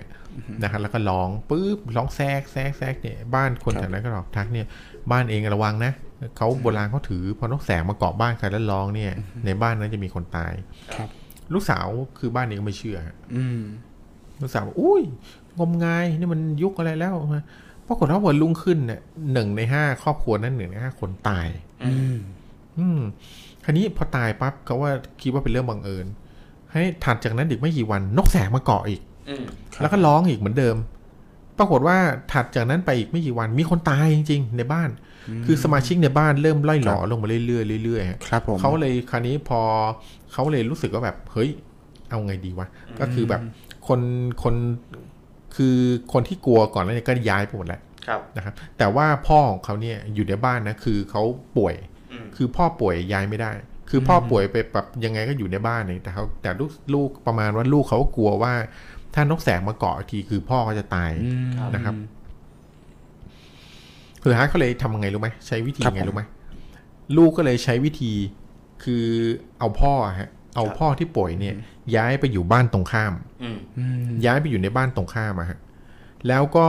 คือเอาพ่อไปซ่อนอยู่ในบ้านนั้น ครับ นะครับเอาพ่อไปซ่อนอยู่ในบ้านนั้น พอปรากฏว่าคืนต่อมานกแสกมาจริงๆฮะ อืม มาเกาะที่ที่บ้านตัวเองเนี่ย แล้วก็ร้องแซกแซกแซก อืม มันก็ต้องมีคนตายใช่ไหมแต่ปรากฏว่าพอวันรุ่งขึ้นมีคนตายจริงๆนะ อืม มีคนตายจริงๆนะแต่ไม่ใช่พ่อไม่ใช่พ่อตัวเองตายนะกลายเป็นพ่อของคนข้างบ้านที่เราเอาพ่อไปซ่อนไว้ในบ้านเขาอะเอาพ่อย้ายไปในบ้านนั้นนะ สวยจริงนะ อืมกลายเป็นพ่อของคนคนข้างบ้านน่ะตายแทน ครับ เขาก็เลยแบบก็เลยเป็นเรื่องที่แบบลูกลูกบ้านนั้นก็บอกเนี่ยเพราะมึงเนี่ยถ้ามึงไม่เอาพ่อมึงมาย้ายมาอยู่บ้านกูเนี่ย พ่อกูไม่ตายอะไรอย่างเงี้ยเลยกลายแบบเรื่องที่จดขานว่าถ้านกแสกมาเกาะบ้านใครแล้วร้องเนี่ยยังไงก็จะต้องมีคนตายฮะหนีไม่พ้นอืม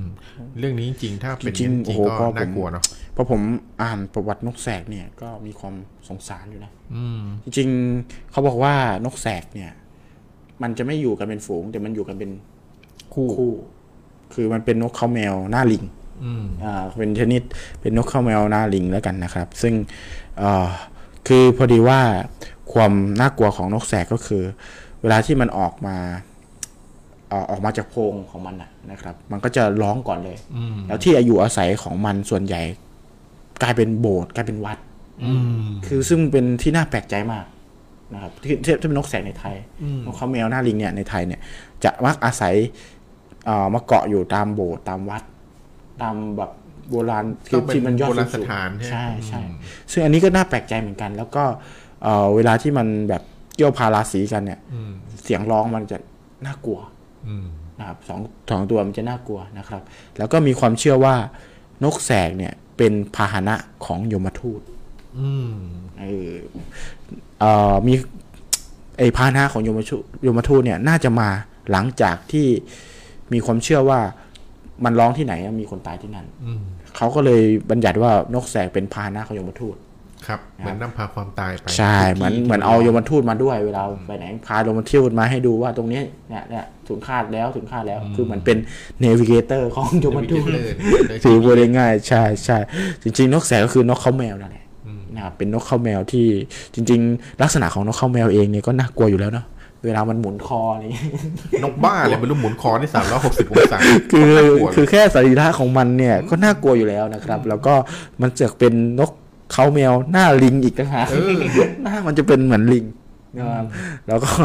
น่าคือเวลามันออกจากโพรงมาตามันก็จะแบบ ใช่ พอต้อง มันจะ แสงปุ๊บแบบ เออ คือมันจะบอดใช่ไหม หรือมันจะบอดฮะ ตาม พวก จะบอด นี้เนี่ย พอตาต้องแสงม่านตาหรือม่านตาจะหลีแล้วมันจะมองไม่เห็น คือถ้าตานี้บอดอะตาตาหน้าเอาใหม่ได้นะจริงๆ คนละตากันแล้ว ขอแล้ว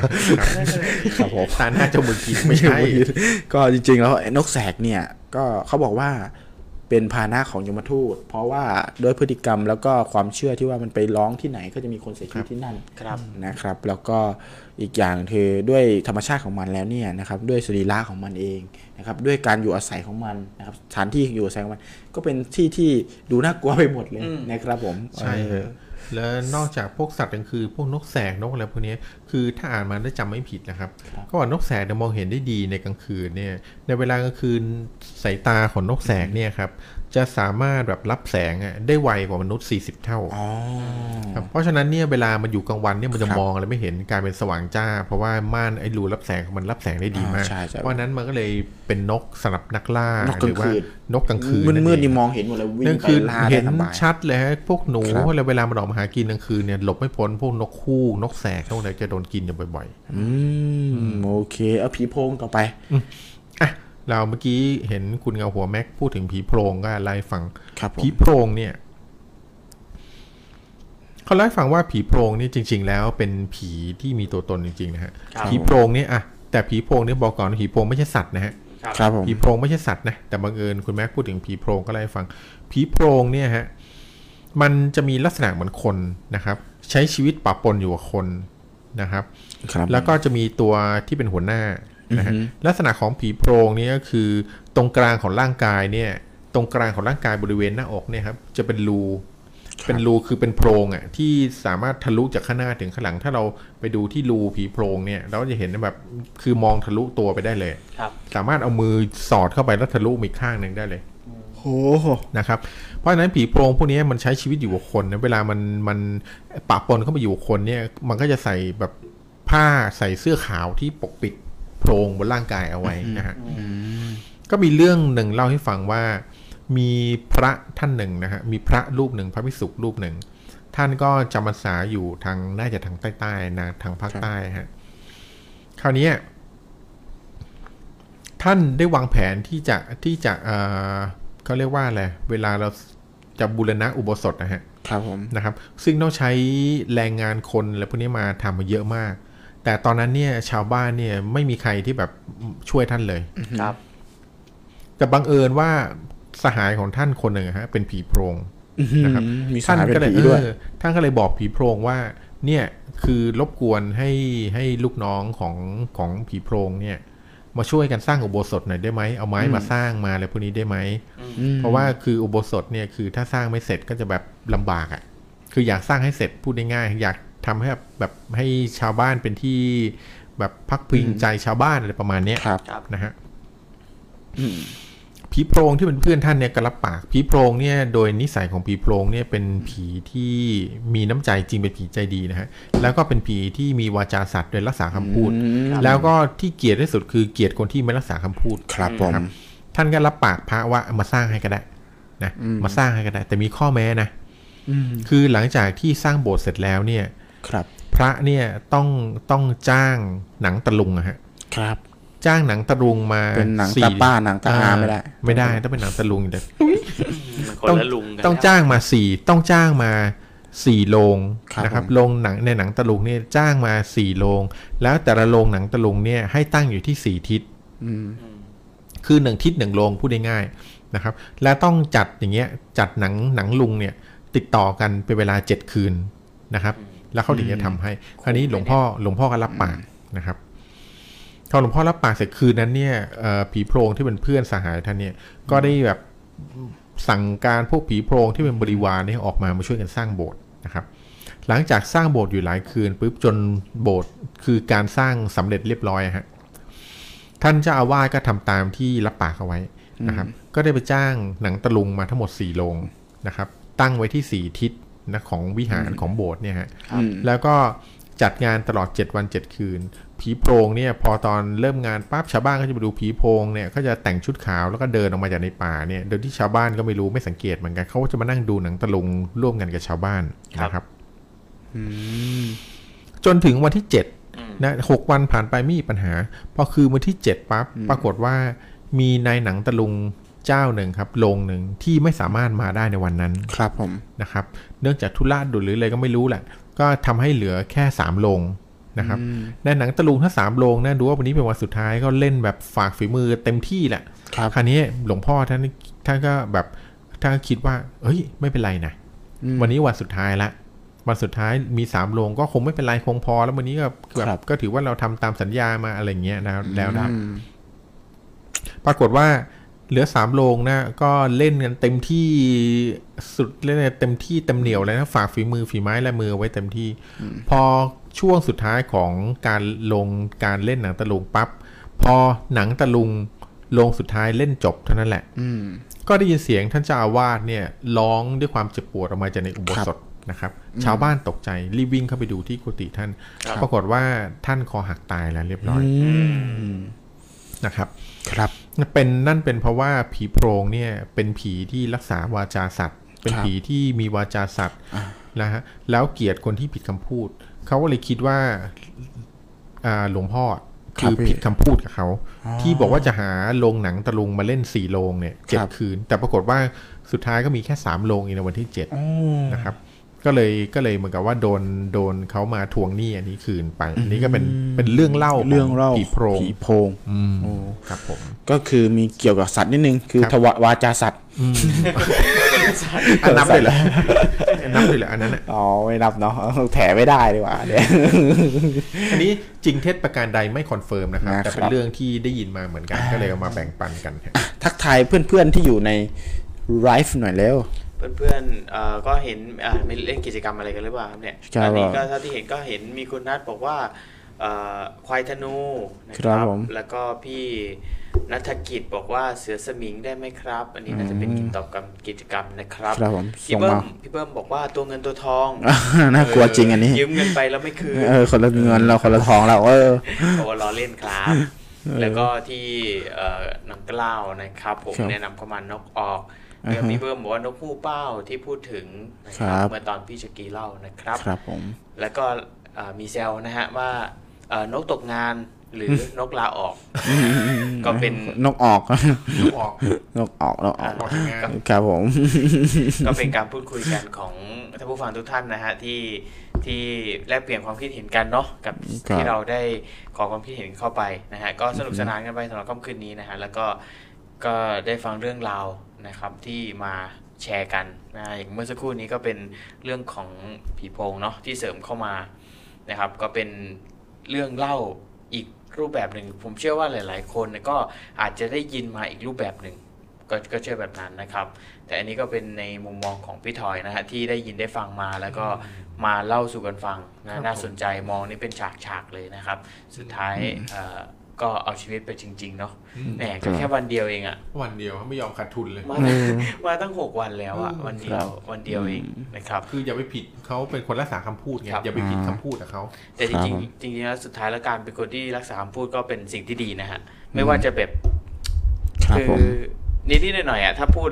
พูดแล้วก็ต้องทำไม่ได้ ค นะ รับ คผรับม อืม ก็เป็นอุทาหรณ์ให้เราก็ได้นะฮะว่า ครับผม การที่รักษาคำพูดเนี่ยก็เป็นสิ่งที่ดีแต่ถ้าเราไม่รักษากับคนไม่รักษากับคนอื่นเนี่ยก็อาจจะเจออะไรสักอย่างหนึ่งอ่ะ ถ้าเราไม่รักษาคำพูดก็อาจจะรักษาชีวิตไว้ไม่ได้เหมือนกัน คมคม น่ากลัวแท้ โอเคสำหรับเอ่อคนที่ส่งส่ง ส่ง อ่าส่งเข้ามาเล่น คนที่ไหนเนี่ย ส่งเข้ามาเล่นกิจกรรม สวัสดีครับอ่า17 ท่านที่ยังอยู่กับเรานะครับ ถ้าอย่างไรก็อ่าทักทายกันเข้ามาได้นะครับ หรือไม่ก็ส่งรูปหัวใจ กดไลค์กดแชร์ กดคอมเมนต์กันเข้ามาได้นะครับเอ่อผมชวนมาเล่นกิจกรรมนะครับ ถามว่าถ้าพูดถึงเรื่องผีที่เกี่ยวกับสัตว์นะครับสัตว์อะไรที่คุณคิดถึงแล้วแล้วมันน่ากลัวเหมือนผีเลย ๆครับ หรือพูดคิดถึงแล้วปุ๊บจะนึกถึงผีนึกถึงเรื่องหลอน นึกถึงคนน่ากลัวคุณนึกถึงอะไรกันบ้าง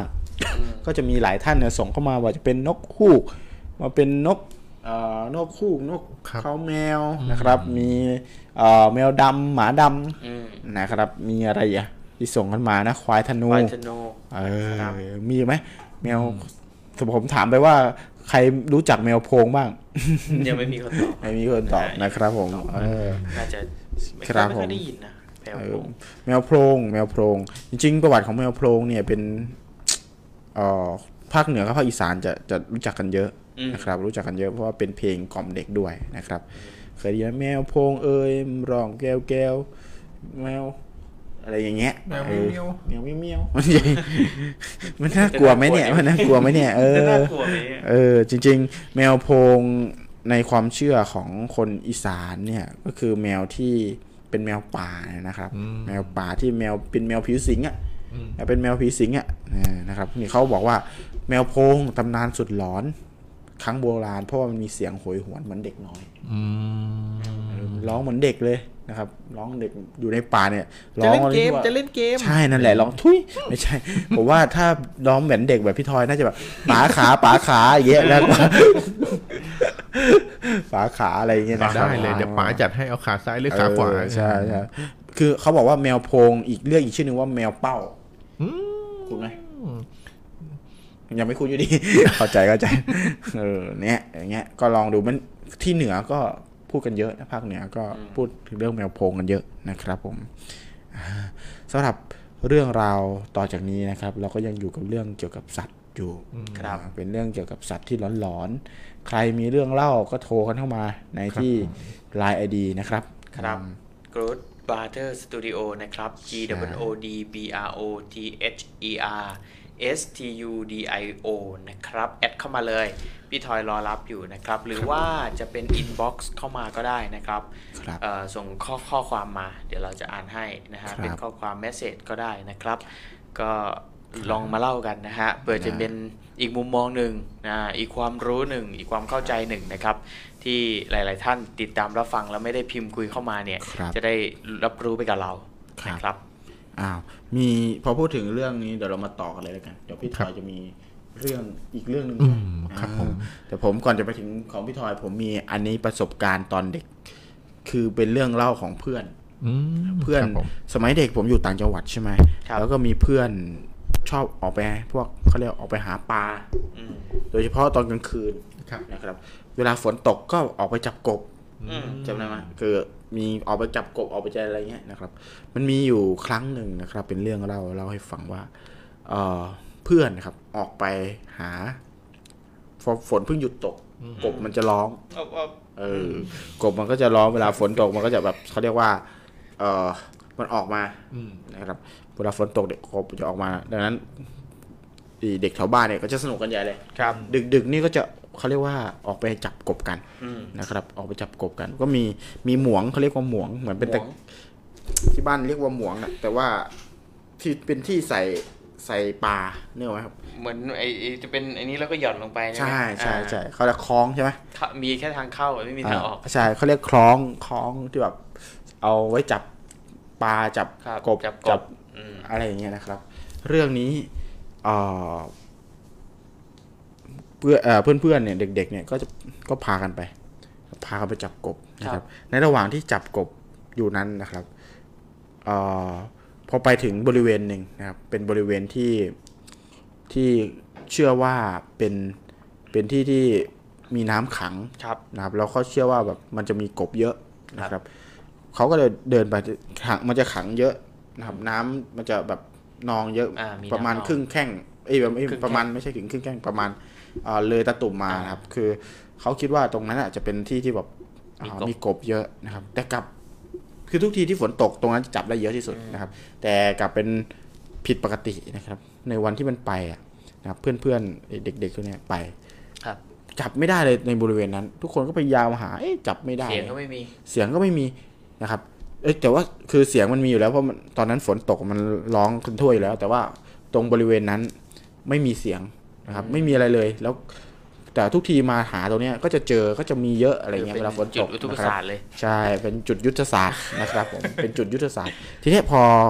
ไอ้เพื่อนๆเนี่ยเด็ก ๆ พวกเนี้ยกำลังหากบอยู่นะงมกบกำลังแบบหาดูเห็นตาเอาคือเอาไฟฉายส่องกบนี่ก็ไหมครับส่องพอส่องปุ๊บมันจะอยู่นิ่ง แบบลักษณะเวลาจับกบเนี่ยเวลา ถ้าเอาแสงไฟส่องมันเนี่ยมันจะนิ่งเลยนะครับเขาพยายามต่อสายรับสายตา เอาไอ้ไฟหน้าเนี่ยส่องส่องส่องนะครับ ไฟหากบส่อง ไม่เจอเลย อืม ครับหาอยู่ประมาณสักห้านาทีสิบนาทีนี่แหละนะ ปรากฏ นานอยู่ประมาณหนึ่ง กบหายไปอยู่ในถังไฟฉาย ใช่ ใช้ถ่านไฟฉายตากบนะครับ ก็คือก็ไปเจอกบตัวหนึ่งตัวใหญ่มาก อืม ใหญ่แบบสองมืออย่างนี้เลย ใหญ่มาก ใหญ่จนแบบ คือ ไม่กล้า ใหญ่เหมือน จับ สองตัวรวมกันอะเหมือน สองตัวรวมกันอะไอ้กบเนี่ยทุกคนก็แบบเฮ้ยเจอกูวิ่งเข้าไปจับ อืม ครับวิ่งเข้าไปจับแล้วมันใส่ในหมวงไม่ได้อะใส่ในคล้องไม่ได้อะ ใหญ่ไป ใหญ่ไป ทุกคนก็พยายามยัดมันเข้าไปยัดยัดยัดมันเข้าไป จนมันหลุดเข้าไปได้ ครับผม เพราะว่าไอ้คล้องเนี่ย ปากมันจะเล็กถูกไหม ครับ แต่ว่าตูดมันจะใหญ่อย่างเงี้ย อืม นะครับก็ยัดมันแต่ว่ากลมด้วยความมันนิ่มนะว่า ครับผม มันก็ยัดเข้าไปได้ อืม ครับยัดเข้าไปยัดไปปุ๊บคือดูสองไฟฉายดูเนี่ยคือกบตัวเดียวเนี่ยจะเต็มเต็มคลองเลยนะ เต็มข้องละ เต็มข้องเลยนะ อืม เออเต็มข้องเลยใหญ่เบิ่มเลยแล้วเพื่อนก็บอกว่าเออไอ้นี่เป็นคนจับได้ก็บอกว่า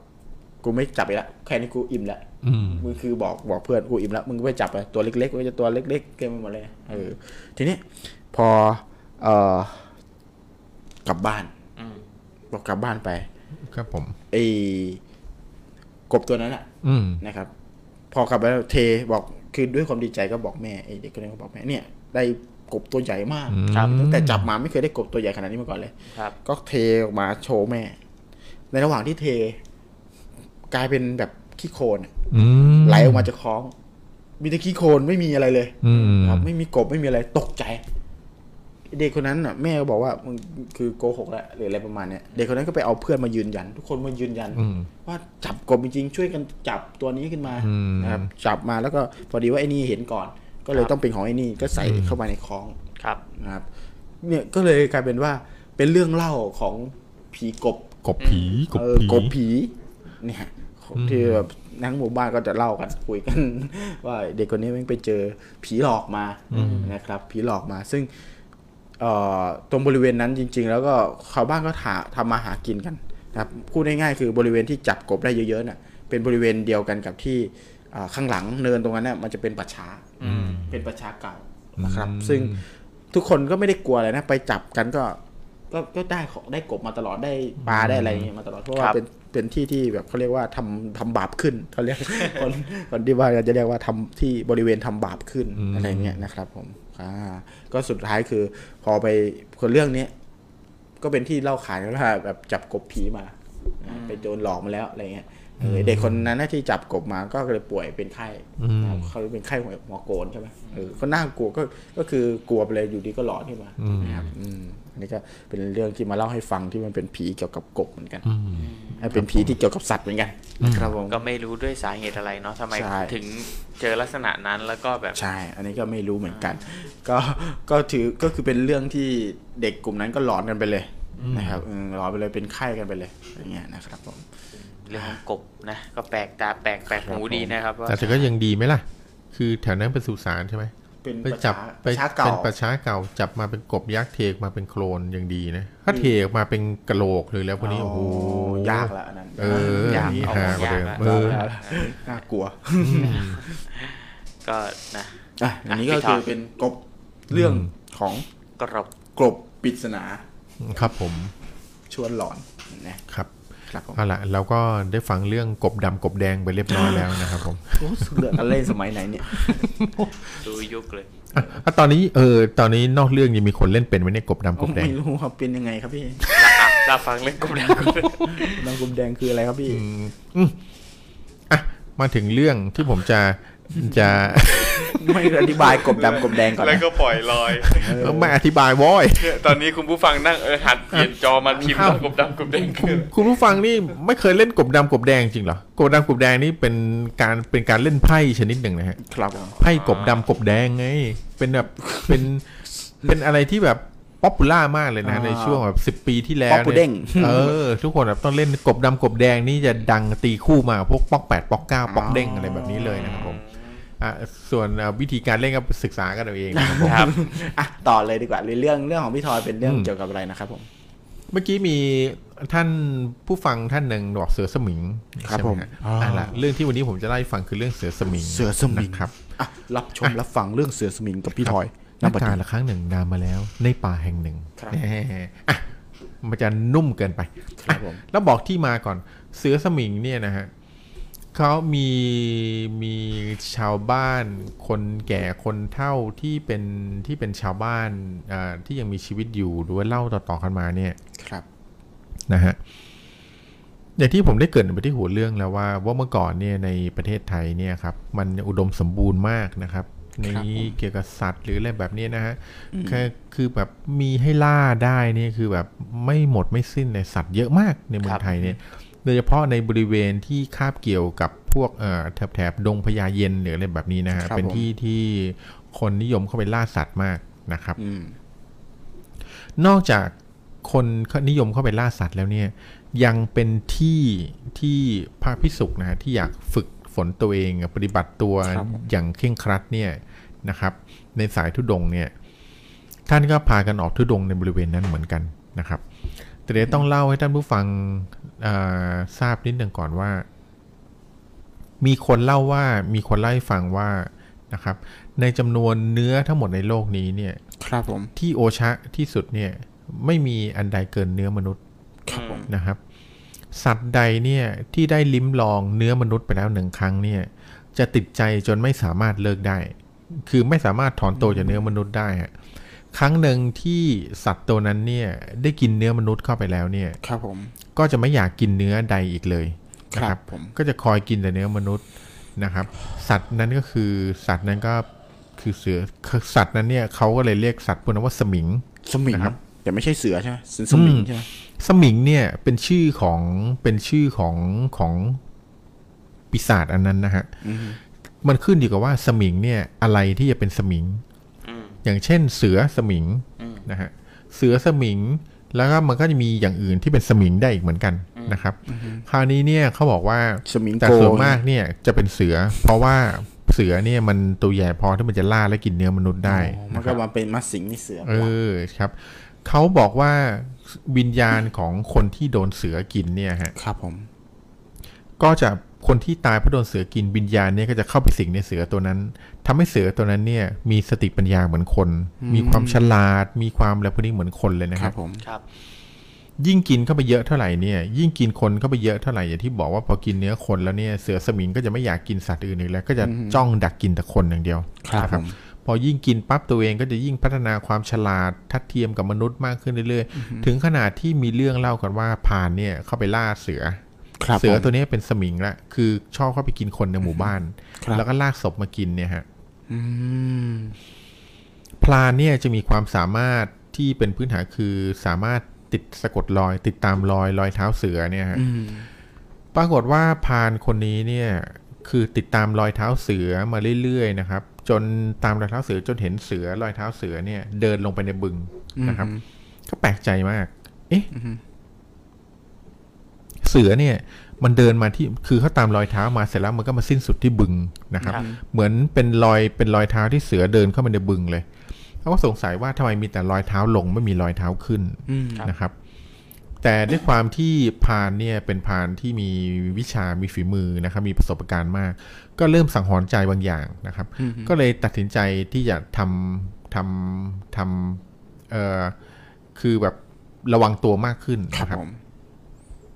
ในขณะที่เขาเริ่มมีสังหรณ์ใจเขาก็ได้เดินเดินขึ้นมาจากบึงอะฮะเดินขึ้นมาเรื่อยปรากฏว่าไอ้เสือตัวที่เขาตามล่าอยู่อะฮะ อืม มันหมอบรอเขาอยู่ข้างหลัง อืม นะครับ แต่ด้วยเดชะบุญคือหลังจากผ่านการแบบอะไรเขาก็สามารถฆ่าเสือตัวนั้นได้ เชื่อไหมครับว่าเสือตัวนี้มันฉลาดถึงขั้นขนาดหลอกในายพรานว่ามันเดินเข้าไปในบึงอะฮะ อืม พอมันเดินไปในบึงเสร็จแล้วเนี่ย มันเอารอยเท้าย่ำรอยเท้าเดิมอะครับ แล้วก็เดินถอยหลังกลับมา โอ้ เดิน มูน ถอยว อล์กเลยทีเดียว เดินใช่ฮะเดินถอยหลังกลับมาได้เอารอยเท้าเนี่ยย่ำที่รอยเท้าเท้าเดิมของตัวเองเนี่ยฮะ แล้วค่อยๆเดินถอยหลังกลับมาแล้วไปซ่อนตัวในป่า คือเดินมาตามรอยเท้าเดิมเลย ครับ เนี่ยเป็นสาเหตุที่ทำให้พรานเนี่ย หารอยเท้าที่ขึ้นจากบึงอะไม่พบ เพราะเสือมาเดินถอยหลังกลับมานะครับ เนี่ยคือตัวอย่างของความฉลาดของเสือสมิงที่กินคนเข้าไปเยอะมากจนมันกลายเป็นสมิง ก็คือเอาสติปัญญาของคน ใช่ ไปด้วยใช่ไหมเหมือนแบบ อืม การแบบอ่าดูดเอาความสามารถ ประมาณนั้นครับคือเหมือนกับว่าเขาเชื่อว่าวิญญาณของคนก็จะสิงอยู่ในเสือ คือ ที่ คล้ายๆยิ่งกินยิ่งกลายเป็นคนงี้ป่ะ ยิ่งกินยิ่งฉลาดอ่ะยิ่งกิน เออ ยิ่งเจ้าเล่ห์ เออ คือเจ้าเล่ห์กว่าเดรัจฉานทั่วไปเจ้าเล่ห์กว่าเสือทั่วไปอะไรแบบนี้ครับก็เลยเรียกว่าเสือสมิง ครับ นะฮะ ผม อันนี้เรื่องที่ผมจะเล่าเนี่ยเป็นเรื่องที่พระธุดงค์ท่านหนึ่งนะครับ ท่าน ครับ ก็ท่านก็จะปฏิบัติอย่างเคร่งครัดนะโดยการที่ท่านก็ไปธุดงค์ในป่าลึกแห่งหนึ่งนะครับ อืม ในขณะที่ท่านทุดงค์เข้าไปในป่าลึกเนี่ยนะครับ คืนแรกเนี่ยนะครับ พอตอนท่านไปถึงท่านก็ปฏิบัติอย่างเคร่งครัดเลยนะเดินจงกรมเดินอะไรเงี้ยท่านก็ปฏิบัติของท่านอย่างคือพระองค์นี้ท่านปฏิบัติจนถึงขั้นที่เรียกว่าท่านมีฌานนะฮะ อืม มีฌานคือแบบเข้าฌานได้อย่างอย่าง อืม คือมีฤทธิ์แล้วพูดง่ายๆ อืม ครับ นะครับ คราวนี้เนี่ยพอท่านเข้าไปในป่าลึกมีอยู่คืนหนึ่งปุ๊บหลังจากที่ท่านทำสมาธินั่งนั่งสมาธิเดินจงกรมเสร็จแล้วท่านก็จะเข้า เข้าไปในกฎที่ท่านปักไว้ที่พื้นนะครับ อืม กรดเนี่ยก็เป็นลักษณะเหมือนมุ้งนะฮะเป็นมุ้ง ครับ สายบัวที่คลุมลงมานะแล้วท่านก็อยู่ในนั้นเนี่ยโดยที่ท่านก็เข้าไปนั่งสมาธิในตอนกลางคืนท่านนั่งสมาธิต่อนะครับ ครับ ท่านก็คือในอันเนี้ยเป็นเรื่องที่บันทึกมาผมไม่แน่ใจว่าใครบางคนเล่าท่านเล่าให้ลูกศิษย์ฟัง หรือว่ายังไงก็ตามไม่ทั้งอีกทั้งผมก็ยังไม่คอนเฟิร์มว่าเป็นเรื่องจริง หรือว่าเป็นเรื่องที่แต่งขึ้นมานะฮะ ครับ แต่ในเมื่อบันทึกนี้ได้อ่านมาก็มาเล่าให้ท่านฟังต่อ ท่านหลวงพ่อท่านก็ได้เล่าให้ฟังว่า หลังจากที่ท่านเข้าไปนั่งสมาธิในกรดเนี่ย อืม นะครับ ตอนนั้นมืดแล้วนะ อืม ท่านก็ได้ยินเสียงคนนะฮะ ครับ เดินเข้ามาที่กรดของท่าน ประมาณสักเอ่อสองสามคนนะฮะเดินมาปุ๊บแล้วก็เดินมาวนเวียนรอบกรดของท่านเนี่ย ท่านก็แปลกใจ ครับผม ว่าใครมาเดินกลางคืน ท่านก็เงยท่านก็แบบลืมตาขึ้นดู ปรากฏว่าท่านก็เห็นคนนะครับสามสี่คนมาหมอบอยู่ตรงหน้ากดท่านนะแล้วบอกว่าพระ พระช่วยเทศให้ฟังหน่อย อือหือ อยากฟังเทศเนี่ย ช่วยเทศให้ฟังหน่อย ครับ พระท่านก็บอกว่าเออโยมจะฟังเทศเรื่องอะไรล่ะ อืม แต่ตอนนี้มันมืดแล้วนะเอ่อคนที่มาเขาบอกว่า เอานะพระเทศเรื่องอะไรก็ได้ เทศให้ฟังหน่อย อยากฟังเทศ ท่านก็อ่ะในเมื่อมีญาติโยมอยากฟังอ่ะก็โปรดญาติโยม ท่านก็เทศให้ฟังนะครับ เทศให้ฟังไปบทหนึงพอเทศเสร็จเรียบร้อยปั๊บ อือหือ นะฮะพอเทศเสร็จเรียบร้อยปุ๊บสามสี่คนที่หมอบอยู่นะก็ได้ยืนขึ้นนะครับ แล้วก็ ครับ เดินหายเข้าไปในป่านะครับ อืม คราวนี้พอคืนที่สองนะครับ คืนที่สองเนี่ย ปกติถ้าเป็นพระที่ท่านทุดงค์เข้าไปในป่าอย่างเคร่งครัดจริงๆเนี่ยท่านจะไม่ท่านจะไม่พักอยู่ที่เดิมนะเป็นเวลา ครับ เกิน 3 วัน อันนี้เป็นคือเป็นไม่แน่ใจว่า 3 หรือ 7 วันนะอันนี้เป็นกฎของของทางพระที่เป็นสายสายทุดงค์ ครับ นะครับ ท่านก็ต้องเปลี่ยนที่ไปเรื่อยๆนะฮะคราวเนี้ยพอคืนที่ 3 ปั๊บเนี่ยสามสี่คนนี้ก็มาอีกนะครับ มาเดินวนรอบกฎของท่านอีก ครับ แล้วก็ก็บอกว่าพระ คืนเนี้ยเทศให้ฟังหน่อย อยากฟัง อยากฟังเทศ ก็คือมาฟังเทศกันทุกวันเลย อืมมาฟังเทศทุกคืนเลยคราวนี้อืมคราวนี้ พระท่านก็ได้เทศให้ฟังอีกนะครับ แต่วันนี้แปลกตรงที่พอเทศให้ฟังเสร็จแล้วปุ๊บคนที่มาฟังเทศบอกว่า พระออกมาจากกฎหน่อย อืม อ๋ออ อืมพระออกมาจากกฎหน่อย คืออยากเห็นพระคือแบบออกมาให้เห็นหน่อยได้ไหม อืม ท่านคราวนี้ท่านก็รู้สึกว่าแบบ แปลก แปลกๆแล้ว ๆอืม นะครับท่านแปลกท่านก็ไม่ออก ครับ ทางไงท่านก็ไม่ออกท่านก็บอกว่ามันดึกแล้วโยม อาตมาต้องเอ่อทำสมาธิอะไรก็โยมกลับไปเถอะแล้วเดี๋ยวพรุ่งนี้มาเช้าๆแล้วก็มาใส่บาตรใส่อะไรกัน อืม อันนี้พอชาวบ้านเนี่ยก็พยายามแบบให้พระออกมาพระไงก็ไม่ยอมออกสุดท้ายก็จดบัญญานะครับ ทั้งสามก็เลยลุกขึ้นแล้วก็เดินกลับเข้าไปในป่า อีกแล้ว คราวนี้เนี่ย อืม พอเดินกลับเข้าไปในป่าเนี่ยนะครับ ครับ พระท่านก็รู้สึกแปลกๆ คราวนี้ท่านก็ในขณะที่กำลังท่านก็เข้าสมาธินะครับ ได้เข้าสมาธิแล้วท่านก็ติดตามดูว่าที่เดินมาในป่าเนี่ยคือหายไปที่ไหนกันยังไง ครับ ปรากฏว่าท่านเห็นว่าสามคนที่เดินไปเนี่ยนะครับ หายเข้าไปในต้นไม้ต้นหนึ่ง ครับ นะครับ ท่านก็บอกอ่ะจริง ๆ แล้วปกติแล้วจริงๆพอถึงพรุ่ง บ้า เนี้ น ย ต้นไม้นั่นเอง ครับไม่ใช่บ้านต้นไม้ฮะ พระองค์นี้จริง ๆ ท่านตั้งใจที่จะทุดงต่อตั้งแต่พรุ่งนี้ละ อืม นะครับ แต่ท่านก็ตัดสินใจที่จะพิสูจน์ว่าคือมันคือเรื่องอะไรกันแน่ก็เลยรออีกคืนหนึ่งนะฮะ ครับผม พอตอนเช้าเนี่ย ท่านก็พอทำวัดทำอะไรเสร็จเรียบร้อยปุ๊บท่านก็เดินไปดูที่ต้นไม้ที่ท่านเห็นในสมาธิของท่านนะฮะที่ที่คนหายเข้าไปเนี่ย ท่านก็คิดว่าเดี๋ยวคืนนี้ท่านจะพิสูจน์เลยว่ามันคืออะไรกันแน่นะครับ คราวนี้ท่านก็เลยปักเอาคราวนี้ท่านก็เลยย้ายกฎเนี่ยมาอยู่ใกล้ๆต้นไม้ที่เห็นชาวบ้าน3ามสี่คนหายเข้าไปนะฮะ อืมอืม คราวนี้ท่านเนี่ยก็ด้วยความปลอดภัยท่านก็ลงด้วยความที่ถ้าเป็นพระเกจิที่มีฤทธิ์นะฮะพูดง่ายๆท่านมีฤทธิ์ท่านก็ได้ลงอักขระที่พื้นลงยันต์อะไรเพื่อความแบบเพื่อความมั่นใจอะฮะ ครับผม ลงยันลงขลาเรียบร้อยปุ๊บคืนนี้คืนนั้น ท่านก็นั่งอยู่คือเข้าเข้าสมาธิอยู่หน้าต้นไม้นั่นเลย ครับ นะครับ ปรากฏว่าสิ่งที่พอตอนกลางคืนปุ๊บใกล้เวลาถึงพอถึงช่วงเวลาที่ที่ชาวบ้านสามสี่คนนะออกมาเพื่อมาให้ท่านเทศน์ได้ฟังเนี่ย คราวเนี้ยนะครับ ท่านก็รอเฝ้าดู แต่ปรากฏว่าสิ่งที่ท่านเห็นเดินมาจากต้นไม้เนี่ย คราวนี้ไม่ใช่คนแล้วนะฮะเป็น ครับผม เสือฮะ เป็นเสืออ ม ตัวเดียวปะ เป็นเสือลายพาดกรเนี่ยสามตัวฮะ อ๋อ เดินออกมาจากต้นไม้ คือเดินออกมาจากต้นไม้เลยนะ ครับผม พอออกมาเดินจากต้นไม้เสร็จก็มาก็มาเดินวนรอบกด รอบ ท่าน ก อะ ดอืม มาเดินรอบคราวนี้ไม่ได้มาเป็นคนมาไม่ได้มาขอฟังเทศน์นะเป็นเสือมาเลย คือเดินมาอ้อมกดเลย อืมเดินวนรอบกว่าคราวเนี้ยด้วยความที่ท่านลงอักขระจารึกเอาไว้แล้วเนี่ย เสือเหล่าเนี้ยคือเหมือนกับว่าเป็นเสือผีอะฮะ อืม ที่กินน่าจะแบบท่านก็ท่านก็มีความเห็นว่าน่าจะเป็นเสือที่กินคนมาเยอะเลย ครับ คือกินคนมาจนสามารถกลายร่างเป็นคนมีความฉลาดเลยสามารถคือสรุปว่าเสือพวกเนี้ยไม่ได้เป็นเสือใจบุญอยากฟังเทศน์หรอกนะ อืม เป็นเพราะว่าตอนที่ท่านเข้าไปอยู่ในกรดเนี่ย เสือผู้นี้ยไม่สามารถเข้ามาในบริเวณที่ปักที่ท่านไว้กดได้ ครับ นะครับ แต่เสือผู้นี้ยมันอยากกินท่านนะครับ ก็เลยพยายามแบบทำเป็นว่ามาขอฟังเทศน์เพื่อแบบให้ท่านหลงกลแล้วออกไปโปรดสัตว์ออกไปเทศน์ให้ฟังข้างนอกพอออกมานอกกฎเสือก็จะจับท่านกินเป็นอาหาร แล้ว นะครับ แล้วขณะที่แบบพระท่านเทศน์เนี่ย เสือไม่รู้สึกแบบอินมากเหรอ ไม่รู้สึกฮะเขาว่าก็ก็นั่งฟังอยู่ตามปกติ ท่านก็เทศตามตามหน้าที่อะนะฮะในเมื่อโปรดญาติโยมก็ต้องแบบเทศทีแรกท่านก็ไม่รู้ว่าเป็นเสือสมิงนะครับหลังจากคืนนั้นแล้วท่านก็สู้กับเสือจนถึงเช้าเลยเสือก็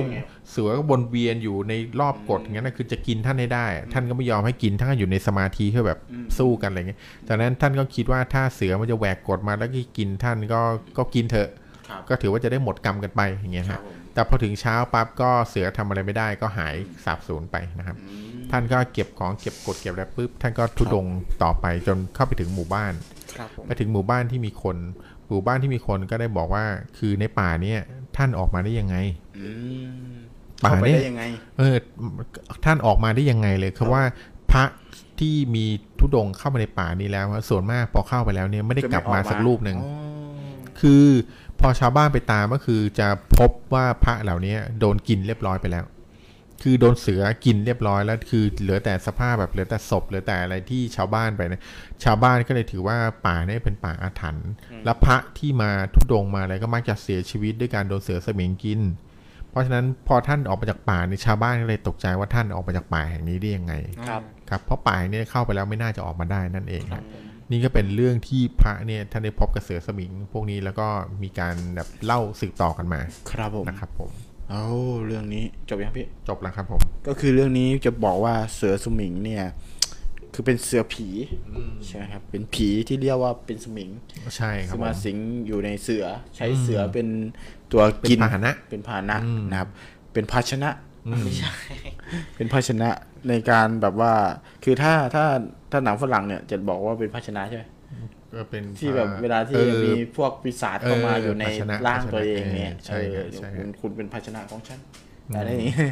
เออใส่จิตวิญญาณใส่อะไรไว้อย่างเงี้ย ใช่ครับ ร่างกาย ผม คือภาชนะ อืม นะครับ แล้วก็พอกินแล้วมันก็วิวัฒนาการ อืม กินอะไรก็เป็นอย่างนั้น ใช่ไหม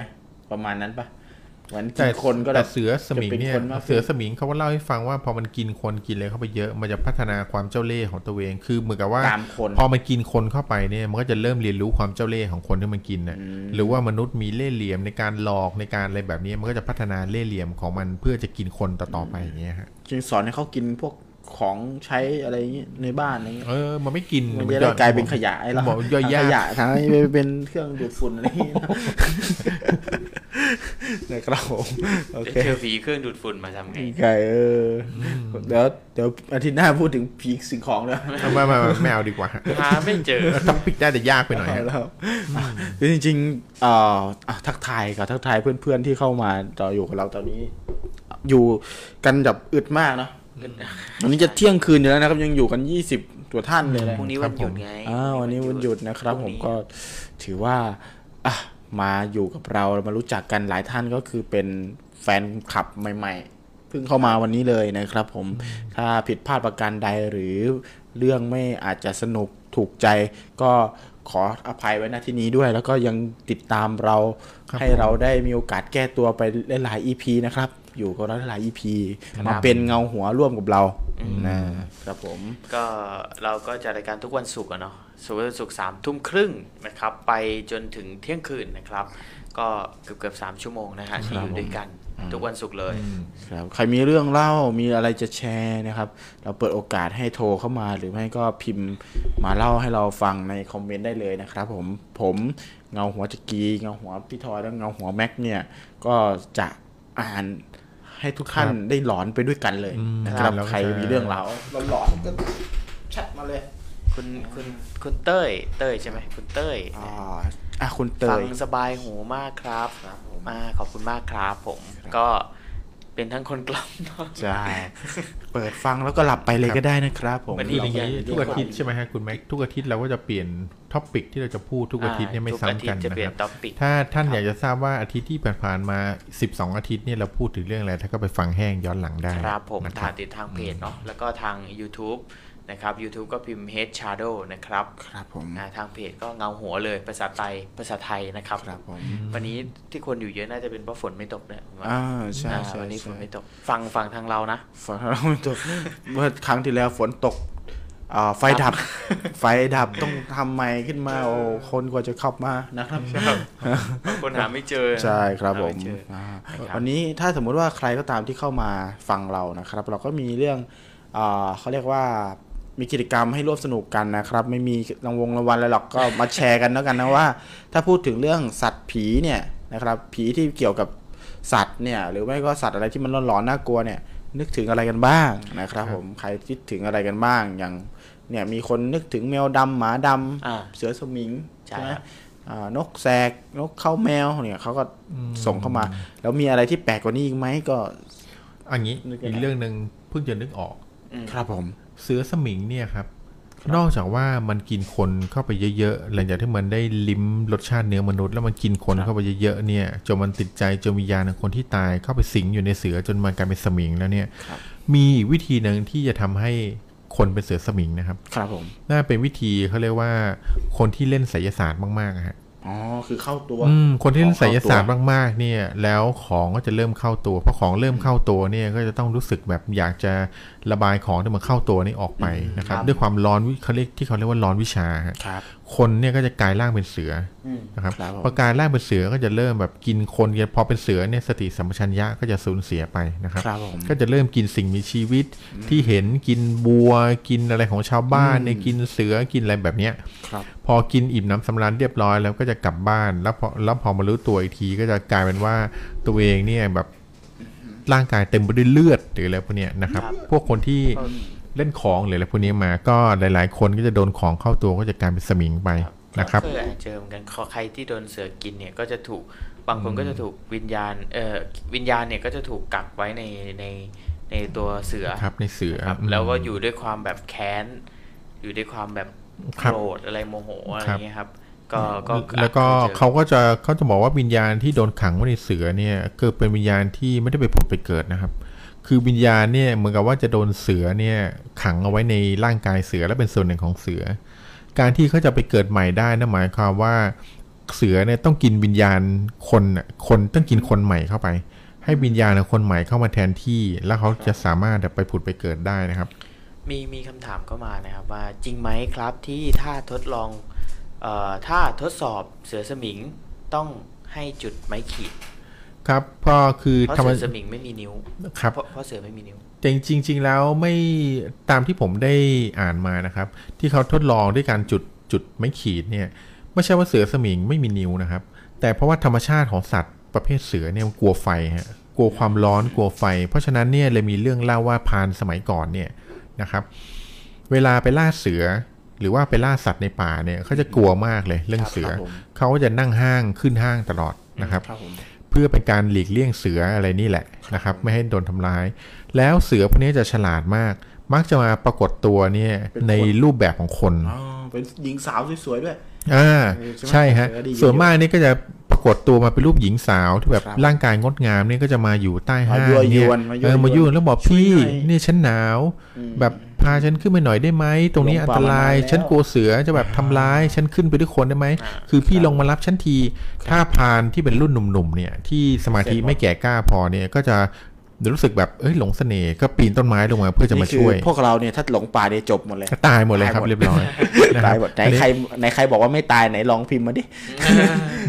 ไหนใครบ อั อก นนี้ ว่าเจอแบบนี้แล้วไม่ยอมอ่ะ อืมแล้วพาหนุ่มๆเนี่ยก็จะแบบว่าหลงกลปีนลงมาจากต้นไม้แล้วก็มาช่วยแล้วก็จะโดนกินตายเพราะฉะนั้นเนี่ยพรานที่มีประสบการณ์แก่กล้าเนี่ย ครับ เขาจะพิสูจน์ว่าคนที่อยู่ที่อยู่ใต้ต้นไม้เนี่ยเป็นคนหรือเป็นเสือเนี่ยโดย ครับ การที่เขาจะโยนไม้ขีด นะครับ ลงไป แล้วบอกว่าถ้ามึงเป็นคนมึงจุดไม่ขีดเดี๋ยวนี้เลย อ๋อ นะครับ ถ้ามึงเป็นคนมึงจุดไม่ขีดให้กูดูเลย ครับผม ถ้ามึงจุดได้แสดงมึงเป็นคน แต่ส่วนมากที่เป็นเสือสมิงมาเนี่ยคือจะไม่ยอมจุดไม่ขีดครับ เพราะว่าเสือกับไฟพวกเนี้ยคือจะไม่ถูกกัน อืม นะครับ มันจะไม่สามารถจุดไฟได้ คือไม่ใช่ว่าเขาไม่มีนิ้ว อืม แต่ว่าคือคือจำแรงเป็นคนขนาดนั้นแล้วคงจะ อืม ไม่ยาก อืม แต่ว่าแต่ว่าจริง ๆ ผมผมเข้าใจนะว่าอ่าอาจจะเป็นไปได้ อืม คืออาจจะเป็นไปได้เพราะว่าการแปลงการแปลงกลายเป็นคนเนี่ย ครับ นะ ผม เป็นแปลงกลายเป็นอันนู้นเป็นนี้เนี่ย มันคือการการส่งผลกระทบกับสายตาของคนที่เขาต้องการจะหลอกล่อเท่านั้น ใช่อาจจะ แต่ เป็น จริงๆ การ เขา สะกดจิตอะไรประมาณนั้ ใช่ น เป็น เอง เป็นทำให้จิต ให้เห็น ของคน ภาพ เห็นเป็นภาพนั้น อืม แต่จริงๆแล้วเขาก็ยังเป็นเสืออยู่นั่นแหละ เป็นเสืออยู่เหมือนเดิม แต่พอใช้กุศโลบายในการโยนไม่ขีดลงไปให้จุดเนี่ย ก็เป็นไปได้ว่าเสือไม่มีนิ้วอย่างที่เขาว่าเล อื ย มใช่ครับ คือโยนไปปุ๊บความเป็นจริงคือเขายังคงเป็นเสืออยู่ ยังคงเป็นเสืออยู่มันก็จุดไฟไม่ได้ จุด อยู่ ไม่ได้อยู่ดี อืม อ่าเพราะว่ามันอาจจะใช้พลังจิตสะกดให้เขาเห็นว่าเป็นรูปเฉยๆแต่สุด อืม ท้ายคือความเป็นจริงคือเป็นเสือ ครับ ก็ก็เรียกได้ไงายว่าสองเหตุผลเนี่ยก็ถือว่าก็กลัว อ่า เสือมันก็กลัวไฟแหละสัตว์ ใช่ ทุกอย่างกลัวไฟแต่ว่าก็แล้วก็ ครับผม ตัวตัวเสือเองเนี่ยก็ไม่สามารถจุด ใช่ ไม่ติด คือ ได้ เป็นไปได้ว่าเขาสร้างภาพลวงตา อืม เขาสามารถสร้างสร้างภาพลวงตาได้ มีวิธีมีเขาเรียกว่ามีศิลปศาสตร์ในการสร้างภาพลวงตาให้คน แต่ความเป็นจริงคือเขาก็ยังเป็นเสืออยู่ดี ดังนั้น อืม การที่เขาจะมาจุดไม่ขีด แต่ผมเชื่อว่าไม่ใช่แค่ไม่ขีดอ่ะโยนกระทะไปมึงลองทำกับข้าวให้หน่อยอะไรเงี้ย เออ เอออาจจะทำไม่ได้คือจะบอกว่าจะโยนแค่ไม่ขีดอย่างเดียวเพื่อพิสูจน์ว่าเป็นเสือสมิงหรือเปล่า เขาบอกว่า แต่ก็ เขาก็เลย ไม่ บอกว่า ไม่เสมอไป ถ้าจะโยนกระทะมาให้กูทำกับข้าวนะกูพยายามจุดไม่ขีดดีกว่า โอ้โห ก็เป็นไป ผม ได้ ไม่เชื่อพี่ผมไม่เชื่อว่าพี่จะไปหากระทะที่ไหนมาโยนจังหวะนั้น เอ้าจริง ๆ นะ คนที่สมมติว่าคนที่ ส่งกาแฟ เขา หน่อย ไม่คนที่เขาเข้าป่าจริง ๆ นะครับท่านผู้ชมท่านผู้ฟัง คนที่เขาเข้าป่าจริงๆเนี่ยเขาไม่ได้เข้าป่าไปเช้าเย็นกลับนะครับ อืม คนที่เขาจะเข้าป่าเพื่อไปล่าสัตว์จริง ๆ ในอดีตเนี่ย ครับ เขาจะขนพวกอุปกรณ์ในการทำทำกินทำกับข้าวกินแบกกระทะแบกอะไร ครับ เข้าป่าเพราะการเข้าป่าของเขาหนึ่งครั้งเนี่ยเขาเข้าไปอาทิตย์นะฮะ ใช่ใช่ใช่เขามี เพราะฉะนั้นเนี่ย มีเขาเรียกว่าเป้สนามเนาะ มี อืม ไอ้พวกหม้อสนาม ก็จะมี เน อุปกรณ์ยังชีพเป็นหม้อเพื่อต้มน้ำต้มอะไรมีกระทงกระทะใบเล็ก ๆ เพื่อเอาไปทำอาหารกินอะไรแบบเนี้ย แต่จังหวะยามขับขันแบบนั้นนี่ เอ เดียว อก็บอกไปเลยเอออ่าเธอโอ้โห แต่งตัวเซ็กซี่มากเลยอ่าไหน ทำกะเพราให้กิน ไหน หน่ ล อ อย งไหนลองเอากระท ะ เอาก็เอาไปชงกาแฟให้หน่อยได้ไหมหรือไม่ไปต้มน้ำกาแฟให้หน่อย เดี๋ยวจะลงไปรับแล้วก็ไปกินเลย ผมว่าว่าจะมีปัญหา ประมาณนั้น ออ ก็เลยก็เลยเป็นกุศโลบายที่ในปลาเนี่ยใช้พิสูจน์ตัวตนว่าคนที่อยู่ ครับ ข้างใต้ห้างเนี่ยเป็นเสือหรือเป็นคน ใช่จริงๆเพราะเพราะบางครั้งก็ไม่ได้มาในในร่างของผู้หญิงเนาะ ใช่ในร่างของผู้หญิง ใช่ บางทีมีเรื่องเล่ามีเรื่องเล่า คือมีในพรานเนี่ยคือคนในหมู่บ้านน่ะโดนเสือลากเข้าไปกินในป่า ครับผม นะครับ แล้วในพรานเนี่ยเป็นพรานของหมู่บ้านเนี่ยก็ตามเสือเข้าไป เพื่ออย่างน้อยคนในหมู่บ้านเนี่ยเขาเชื่อว่าถ้าโดนกินหรืออะไรพวกเนี้ยก็จะต้องนำศพกลับมาทำพิธีให้ได้ อ๋อ แม้ว่าจะตายแล้วเหลือซากแค่ไหนก็ต้องนำศพกลับมา ครับผม นะครับคราวนี้ในายพรานเนี่ยก็กับผู้ช่วยเนี่ยพรานรุ่นหนุ่มก็เข้าไปในป่าตามรอยเสือ จนพบศพของของคนในหมู่บ้านโดนกินอยู่นะครับคราวนี้เสือเนี่ยมันมีนิสัยที่ว่าถ้ามันฆ่าฆ่าสัตว์สิ่งมีชีวิตเนี่ย อืม แล้วมันกินเนี่ยตราบใดที่มันยังกินไม่หมดเนี่ย อืม มันจะย้อนกลับมากินจนกว่าจะหมดนะครับ อ๋อ นี่คืออน สัญ นี้ ชาตญาณของมันใช่ไหม อืม ครับ พรานเนี่ยกับพรานรุ่นอาวุโสกับพรานหนุ่มเนี่ยเมื่อรู้สัญชาตญาณเนี่ยก็เลยสร้างห้างเอาไว้ในบริเวณใกล้เคียงกับศพ และ อืม เฝ้าดูศพนะครับ คือซุ่มรอจนกว่าเสือจะกลับมากินศพ แล้วก็ ครับผม กะว่าจะยิงเสือให้ตาย แต่ในคืนนั้นเนี่ยนะครับ เกิดอะไรขึ้นรู้ไหม ครับผม ชายเออคือพรานที่เป็นรุ่นหนุ่มอะครับ อืม ซุ่มอยู่บนห้างเนี่ย ครับ มองไปที่ศพเนี่ย ครับ กลับปรากฏเห็นว่าศพที่โดนฆ่าตายเนี่ยลุกขึ้นมาได้ อืม ศพเนี่ยลุกขึ้นมาได้ฮะ นอกจากลุกขึ้นมาแล้วเนี่ยยังเดินตรงมาที่ห้างเนี่ยเดินตรงมาใต้ต้นไม้ห้าง ที่เขาอยู่ พนหนุ่มอยู่ด้วย ครับผม นะครับ แล้วก็กวักมือเรียกบอกว่าไปอยู่ด้วยกันเถอะ อืม ลงมาเลยเนี่ย โอ้ เรารู้จักกันเนี่ยมาอยู่ด้วย โคตรร้อน มาอยู่ด้วยกันเนี่ยกลัวทำไมฉันเองฉันกับอะไรจนพาเนี่ยคือพาหนุ่มนั่นกลัวมากเลยนะฮะจนพาหนุ่มนั่นกลัวมาก แต่ปรากฏว่าทันใดนั่นเองในขณะที่เหมือนกับโดนสะกดจิตให้ปีนต้นไม้ลงไปหาเพื่อนอะ ม พอกำลังจะลงไปไปหาเพื่อน ทันใดนั่นเองได้ยินเสียงดังปัง ครับ พรานอาวุโสที่อยู่บนต้นไม้อีกต้นหนึ่งเนี่ย ก็ได้ยิงไปที่ศพนะที่เห็นเป็นศพอะ ครับ พอพรานหนุ่มได้สติขึ้นมา ปรากฏว่าศพที่โดนยิงนั้นนะครับ คือเสือลายพาดกรตัวเบิ่มเลย อ๋อ ก็คือเสือตัวที่ มาแปลงร่างมาเป็น กิศพนั่นเอง คือเสือมาแบบ รู้ว่ามีคนซุ่มดูอยู่ อืม ก็เลยแปลงร่างกลายเป็นอ่ กลายเป็นศพนั่น ศพแหละ ที่ตัวเองกิน ใช่ฮ เพื่อจะมา นี่ย หลอกล่อ เขาเลยบอกว่ากลัวอิทธิอิทธิฤทธิ์ของเสือสมิงเนี่ยน่ากลัวตรงที่เสือสมิงสามารถแปลงร่างเป็นอะไรก็ได้ จริง ๆ อย่างที่ผมบอกผมมองว่า ตอนเนี้ยเสือสมิงอาจจะไม่ได้แปลงร่าง อืม แต่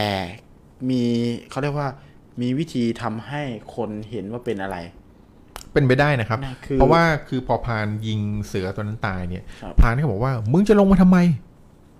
มึงมึงจะลงมาทำไมเนี่ย คือแบบมึงอยู่บนต้นไม้ก็ดีแล้ว มึงจะลงไปหาที่ตายทำไม พานหนุ่มบอกว่า เนี่ยก็เห็นเป็นศพเพื่อน อ๋อ นะครับ แล้วพานอาวุโสบอกศพเพื่อนที่ไหน เสือเนี่ย มัน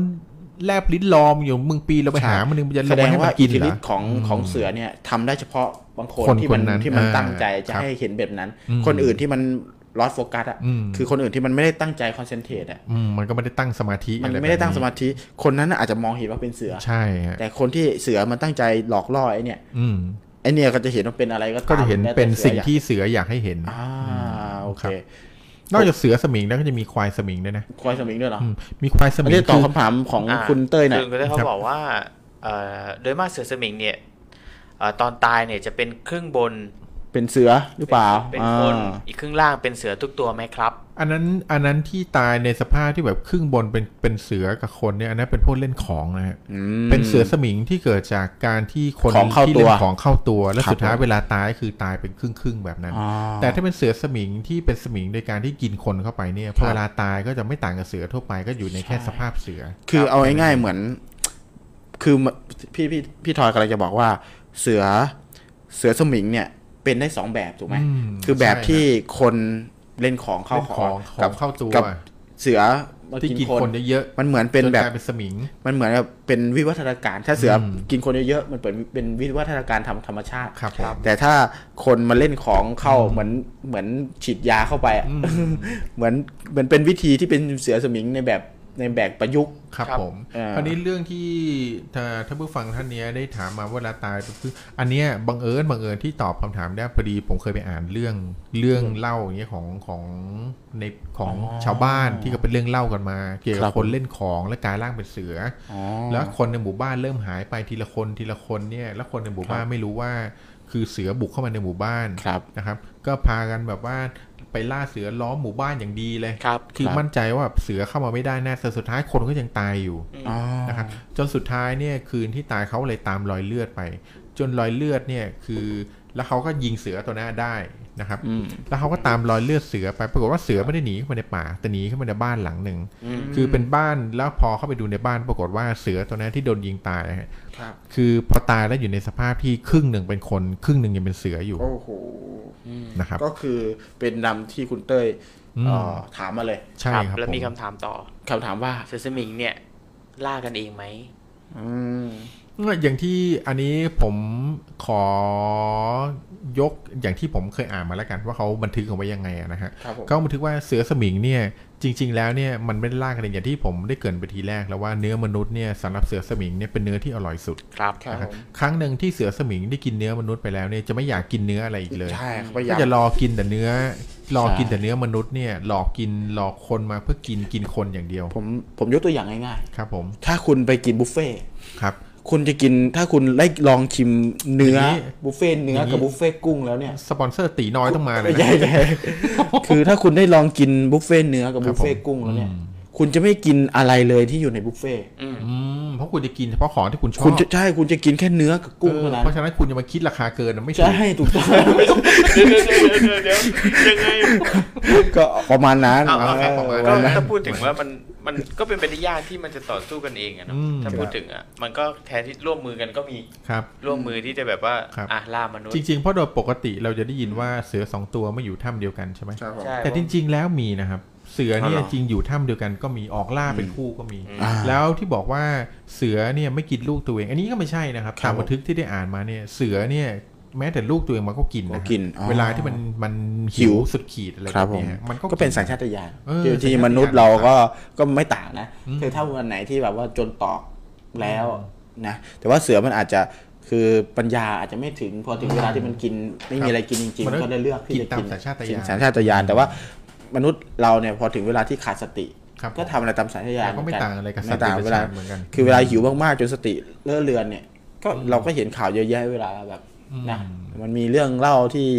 คนออกทะเลไปแล้ว อืม ไปค้างตึงอยู่ในทะเลกลางทะเลอย่างเงี้ย ครับ ก็ค่อยๆฆ่ากัน อืม กินกันอะไรอย่างเงี้ย อืม เออมันเป็นธรรมดา ซึ่งจริง ๆ ก็เป็นเรื่องที่เป็นไปได้ ครับ อืม อืม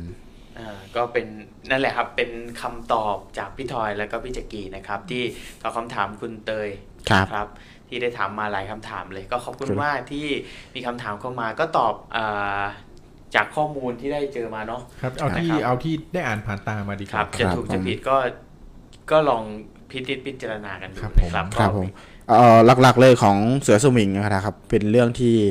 เอ่อมีเรื่องเล่ามากมาย ไม่ว่าจะเป็นนิทาน อืม ไม่ว่าจะเป็นเรื่องเขาเรียกวรรณกรรมต่างๆที่เกิดขึ้นบนโลกใบนี้นะ คือในยิ่งประเทศไทยเนี่ย โดยเฉพาะนะครับใครที่อ่านคุณไพวัน อ่ะแล้วอ่ะ แล้วพินไพวัน แล้วเนี่ยคือในยุคนั้นเนี่ยนะครับ ครับ มันมีหนังสืออยู่สองเรื่อง ครับผม นะครับ ผู้ เรื่อง เขียนมีสองคนคือหนึ่งและพินไพวัน ครับ อีกคนหนึ่งคือชาลีเอี่ยมกสิน ครับผม นะครับ คุณชาลีเอี่ยมกสินเนี่ย แล้วพิน จะ ไพวันนี่เป็นพระเอกนะ คนเขียนนี่น่าจะ แล้ เป็น วละพินละพินไพวันเนี่ยเอ่อพนมเทียน พนม ม เที เที ย ย น น ใช่ คนเขียนละพินไพวันเนี่ยเป็นเรื่องแต่งทั้งหมดนะฮะ ครับผม เป็นเรื่องแต่งกับจินตนาการขึ้นมาเรื่องเพชรพระอุมานะครับ ครับ อืม แต่ของคุณชาลีเอี่ยมกสินเนี่ยท่านได้เขียนห ล่ นั อง ง ไพ สือล่องไพรเอาไว้ อ่า ล่องไพรเนี่ยเป็นหนังสือที่อ้างอิงมาจากพรานป่า คือ ครับผม พรานป่าที่ได้บันทึกเอาไว้ในยุคนั้นนะครับ อืม ถ้าจะอ่านได้อัธรสของเสือสมิง หรือว่าอะไรที่มันเป็นเรียลลิตี้กว่าเนี่ยแนะครับ นำให้ไปอ่านของคุณชาลีเอี่ยมกสินล่องไพรดีกว่า ครับก็ต้องขอบคุณสปอนเซอร์นะฮะ ครับ คุณชาลี ครับผมเอ่อเดี๋ยวเราเปิดสปอนเซอร์หมาให้หน่อยนะ คือเอ่อหลักๆเลยของเสือสมิงเนี่ยไม่ว่าจะเป็นเรื่องของการล่าหรืออยู่ในวรรณกรรมอะไรเงี้ยก็จริง ๆ ก็อ้างอิงมาจากความรู้ อืม เรื่องเรื่องป่าไม้เรื่องไอ้ที่เข้าไปเดินป่าของพราน อืม พรานเหมือนกันเพราะว่าอย่างพนมเทียนเองเนี่ย ก็สืบหาข้อมูลเยอะเนาะ ครับพนมเทียนนี่นอกจากสื่อหาข้อมูลท่านเป็นพรานด้วยนะฮะ อ๋อเป็น คือท่านชอบ พรานด้วย ท่านชอบเข้าป่า เข้าป่า ในวัยหนุ่ม อ๋อ ท่านชอบเข้าป่าเพื่อล่าสัตว์เพื่ออะไรแบบนี้ด้วย ครับผมผมอ่านถึงเสือสมิงพอดีตอนนั้นผมอ่านถึง โอ้โห ช้างช้าง ครับของ ช้างที่มัน ไอ้แหว่งไอ้แหว่ง เออแหว่งใช่ ของพ อ่าน มเทียนนี่นะครับ ถ้าท่านมีความอึดพอที่อ่านจบทั้งสามภาคนี่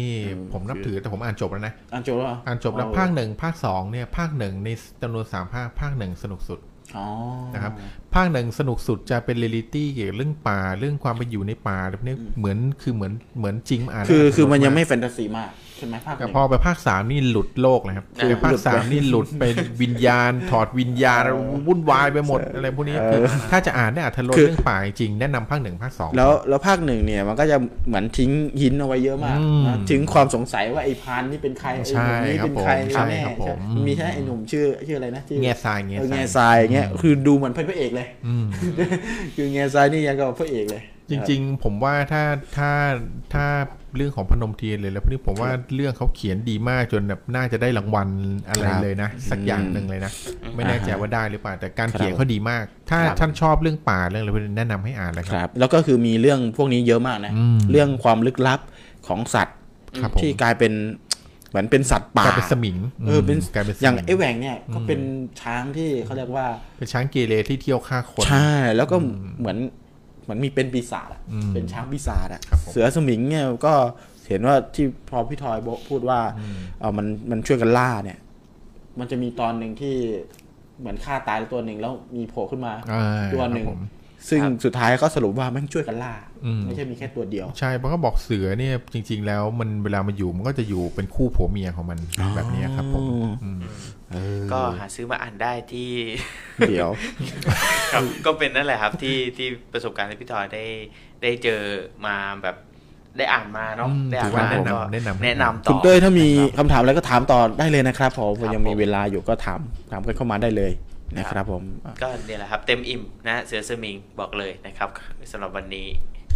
ครับผม ใครมีคำถามหรือกำลังฟังอยู่และชอบใจชอบใจก็ลองส่งสติ๊กกงสติ๊กเกอร์เข้ามาเป็นกำลังใจให้เราด้วยนะครับสำหรับค่ำคืนนี้สำหรับคนที่พูดไม่เก่งเนาะ เราจะได้มีกำลังใจนะฮะเราไปคุยไปตอบคำถามไปก็สนุกสนานนะครับ ทุกคืนวันศุกร์คุณจะได้เจอบรรยากาศแบบนี้กับเราแน่นอน 3 คนนะฮะ ครับอืม แล้วก็เดี๋ยวฟังสปอนเซอร์ไหม อ่ะได้ครับ อ่าเดี๋ยวฟังสปอนเซอร์สักหน่อยอย่าเพิ่งไปไหนนะครับ ครับผม เดี๋ยวเราจะกลับมาคุยอีกทีห มา นึง เจอเคนายครับ ผมจะไหลรู้ก่อน ก็คงไม่ปวดจนตาย เคนายร็อกเทปเทปบำบัด ช่วยบรรเทาอาการปวดในสัตว์เลี้ยง เปลี่ยนจากการปวดที่ทำให้หมาของคุณตกนรก มาขึ้นสวรรค์ด้วยเคนายร็อกเทป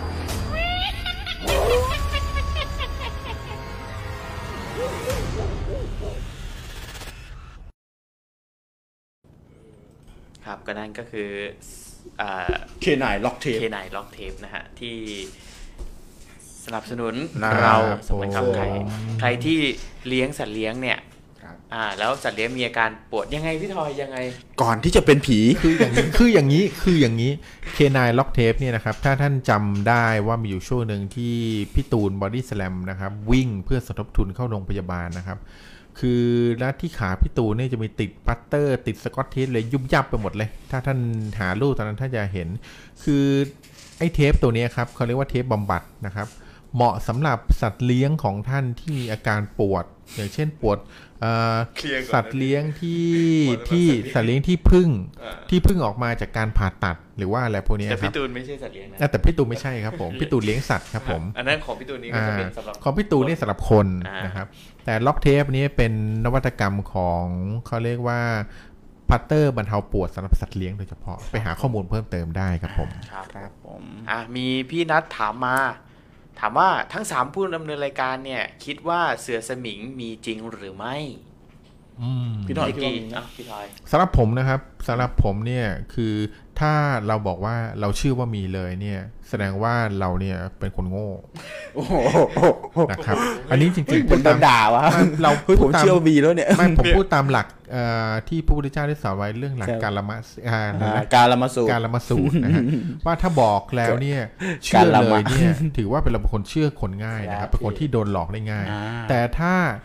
ท่านบอกว่าไม่เชื่อเลยแล้วเซ็นไม่เชื่อแน่นอนเนี่ย ครับ แสดงว่าอันเนี้ยคือเป็นคนที่ดื้อนะฮะ ครับผม เพราะว่าสิ่งที่เราไม่เคยเห็นอย่างที่ผมบอกเสมอสิ่งที่เราไม่เคยเห็นไม่ใช่ว่ามันไม่มี ครับ สำหรับผมเนี่ยผมเชื่อ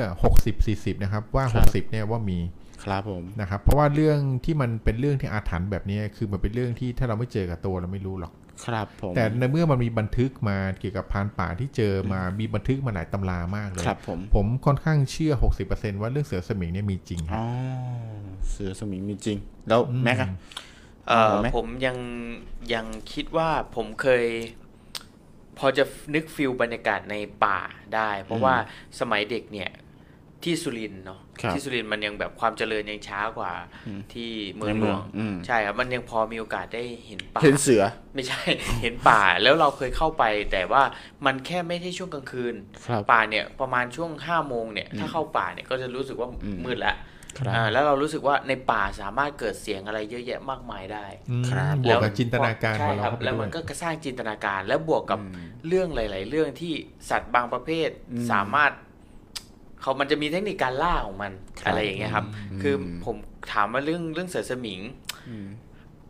เอ่อเรียกว่าไม่เชื่อดีกว่า แต่เลือกคิด ครับ ว่ามันน่าจะเป็นอะไรที่ความจินตนาการในหัวของคนเราเนี่ยมันสร้างขึ้นมา ครับผมก็ก็ไม่ได้เชื่อเรื่องเสือสมิง แต่เชื่อว่ามันสามารถเกิด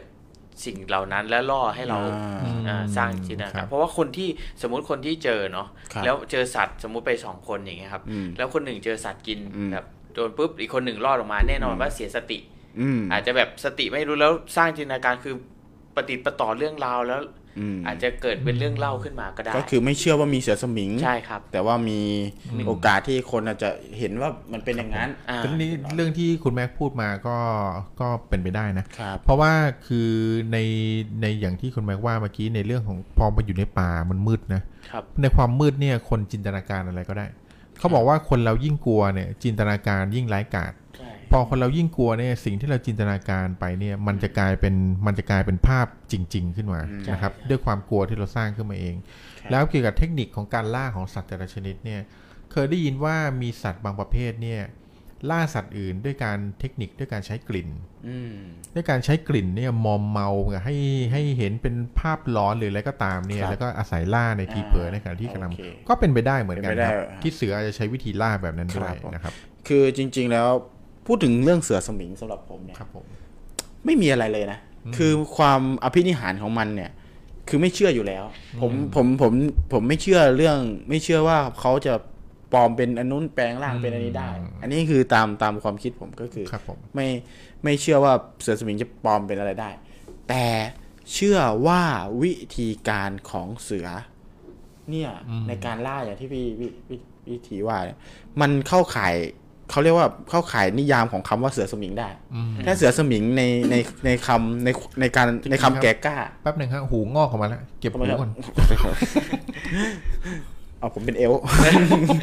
ก็จริงๆคิดว่าเสือสมิงในความนิยามของผมก็คือ เสือสมิงที่ผมเชื่อว่าคนทุกคนอ่าทุกอาชีพจะมีคนเก่ง อืม เสือก็จะต้องมีเสือที่เก่ง เป็นหัวหน้าเสือ เป็นหัวหน้าเสือหรือไม่ก็เป็นวิธีมีวิธีการมีสัญชาตญาณ ใช่ เหมือนเหมือนหมาครับ ครับผม หมาที่มันเริ่มมันพอได้กัดคนแล้วอะมันก็จะกัดเป็นเหมือนสัญชาตญาณมันรู้สึกมันทำได้ อืม พอมันทำได้มันก็จะทำไปดีด้วยเหมือนเหมือนที่บอกว่า พอมันกินเนื้อคนไปเยอะมันก็อยากกินเนื้อคนไปอันนี้เป็นฉันทายานทั่วไปที่เชื่อได้เลยว่ามันเป็นอย่างนั้นแน่นอน ใช่ครับผม มันเป็นอย่างนั้นแน่นอนแล้ว มันเป็นคุณสมบัติที่มันถูกจัดว่าเป็นเสือสมิงอะ ครับ แล้วถ้าเสือสมิงเป็นแบบนั้นนะก็เชื่อว่ามีจริง ครับ แต่แต่การที่เขาแปลงร่าง โดยใช้พินิหารอะไรเงี้ย คิดว่าไม่น่ามีจริง แต่ว่า ครับ ถ้ามันเก่งขนาดนั้นได้อะการที่ผมผมไม่รู้นะ ผมรู้สึกว่าถ้าถ้าคนเราอะแพ้เสือขนาดนั้นนะก็อุปโลกว่ามันเป็นคนไปเถอะว่ามันมีมันมีอิทธิฤทธิ์ไปเถอะ คนที่มีอิทธิฤทธิ์ว่างั้น มัน นะ มีอิทธิฤทธิ์ไปเถอะเพราะว่ารู้สึกว่าเราแพ้ไม่ได้อะมึงแพ้สัตว์เดรัจฉานอะงั้นก็บอกไปเลยว่ามึงมีเป็น เอา คือเป็นคนกินคนน่ะ คือมันเป็นอย่างนี้ ในอันเนี้ยเรื่องเนี้ยคือในในยุค 40 50 60 ปีที่แล้ว อย่างที่บอ ครั ก บ ว่าบ้านเมืองเรามันคือมันส่วนมากมันยังเป็นป่าใช่ไหมฮะ ครับผม คือในแถบดงพญาเย็นเนี่ยถึงแม้จะมีหมู่บ้านก็ตามอะแต่หมู่บ้านที่อยู่ตรงนั้นคือหมู่บ้านที่สร้างอยู่กลางป่านะครับ คือพอก้าวเท้าเอางี้พูดง่ายๆพอก้าวเท้าลงจากกระไดบ้านก้าวเท้าแรกเข้าไปก็อยู่กลางป่าแล้วนะเพราะฉะนั้นเนี่ยมันไม่แปลกที่สัตว์ป่าหรือว่าเสืออะไรอยู่บริเวณนั้น เมื่อก่อนเนี่ยประเทศไทยเนี่ยมีการบันทึกไว้ว่า ในแถบดงพญาเย็นหรือในป่าดงดิบของไทยอะไรพวกเนี้ยฮะในป่าดิบชื้นในอะไรพวกเนี้ยมีเสือชุกชุมมากเลยนะครับ ใช่ ชุกชุมมากถึงขนาดที่ว่าก้าวเท้าลงจากบ้านนี่เจอเสือกันแล้วนะ โอเค คือจริงๆ แล้วอีกอย่างหนึ่งที่คิดว่าเสือสมิงที่ที่เป็นคุณสมบัติที่ผม เชื่อว่าเขาเป็นเสือสมิงจริงๆอะ ครับ เพราะพอดีว่าเสือเนี่ย พอคือสัญชาตญาณไม่ใช่แค่เสือนะ ผมเชื่อว่ายิ่งยิ่งสัตว์ใหญ่นะ อืม ยิ่งสัตว์ใหญ่ยิ่งอะไรอะอยู่สิ่งแวดล้อมไหนอะเขาก็จะเรียนรู้นึกไหมครับเขาเรียนรู้อย่างเช่น คนเคยทำแบบนี้เขาก็จะเรียนรู้แบบสัญชาตญาณคนอะวิธีการของคน ใช่ แล้วมันก็ยิ่งเหมือนคนเข้าไปเรื่อยๆ ผมเชื่อว่ามันมีโอกาสเป็นแบบนั้นได้ ครับ เออ ยิ่งเรียนรู้การหลบซ่อนคน มันก็หลบซ่อนเหมือนคน ใช่ เรียนรู้ ใช่ใช่ การเอ่อหลอกล่อให้คนทำอย่างนู้นทำอย่างนี้ มันก็เห็นคนหลอกล่อกันก็ก็มีโอกาสที่จะเรียนแบบได้ คือถ้าคนดูสารคดีบ่อยๆเนาะเวลาเสือหรืออะไรล่าสัตว์เนี่ย มันก็จะสมมติวิธีเนี้ยใช้ไม่ได้ผล ถ้ามันรอบหน้ามันจะมีวิธีอีกวิธีหนึ่งละ ใช่คือทุกคนมันเรียนรู้อยู่แล้ว ใช่มันจะถูกเรียนรู้ใน แล้ว ในรูปแบบของสัตว์ ใช่ แล้ว แต่สัตว์ก็เรียนรู้นะ คือแต่อาจจะเรียนรู้ช้าหน่อย แต่ว่า ใช่ มันทำซ้ำๆมันจะเรียนรู้อยู่แล้ว เอา แต่ ที ที นี้ นี้ กันเอันนี้เรื่องที่เมื่อกี้ผมเล่าให้ฟังจำได้ไหมเรื่องที่ผมเล่าให้ฟังว่าเสือเนี่ยมันย้ำรอยเท้าเดิมกลับมาโดยการถอยหลัง อ่า เข้ มัน ซ่ อาจจะ ในป่ ดูผ่านอะไรมา เรื่องนี้ไม่ใช่เรื่องเนี้ยมีบันทึกอยู่ใน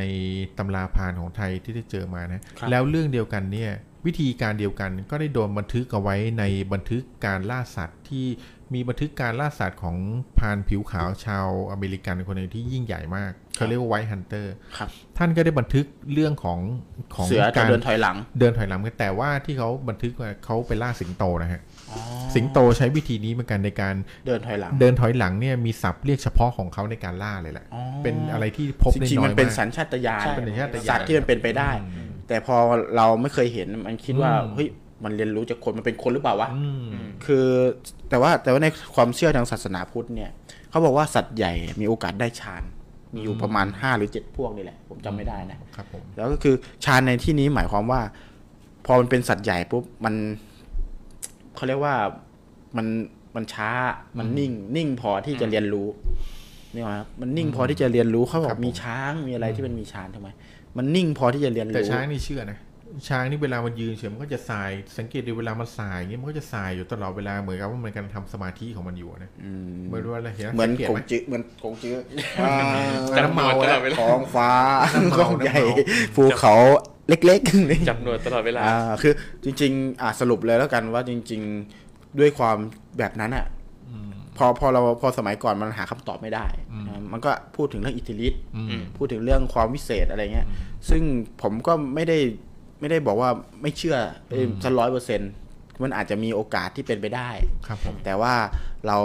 คิดความน่าจะเป็นแล้วกัน พอคนน่าจะเป็นที่เราคิดแค่นี้เราก็น่ากลัวแล้ว อ่า แค่นี้ก็คือมึงก็ผีปีศาจแล้วอ่ะ อืม ครับ คือมันเรียนรู้กับคนได้เหมือนขนาดนี้ก็ปีศาจแล้วแต่มีโอกาสเป็นไปได้ มี ครับ มีเป็นปีศาจได้ไหมมี ครับ ผม นั่นก็คือคำตอบทั้งหมดนะ ครั ฮะ บ แล้ว ครั จ บ ริง ผม ๆมีคำถามเสริมเข้ามาว่า ครับ ถ้าใส่ยาพิษไปที่เนื้อเนี่ยเพื่อจะล่อเสือเนี่ย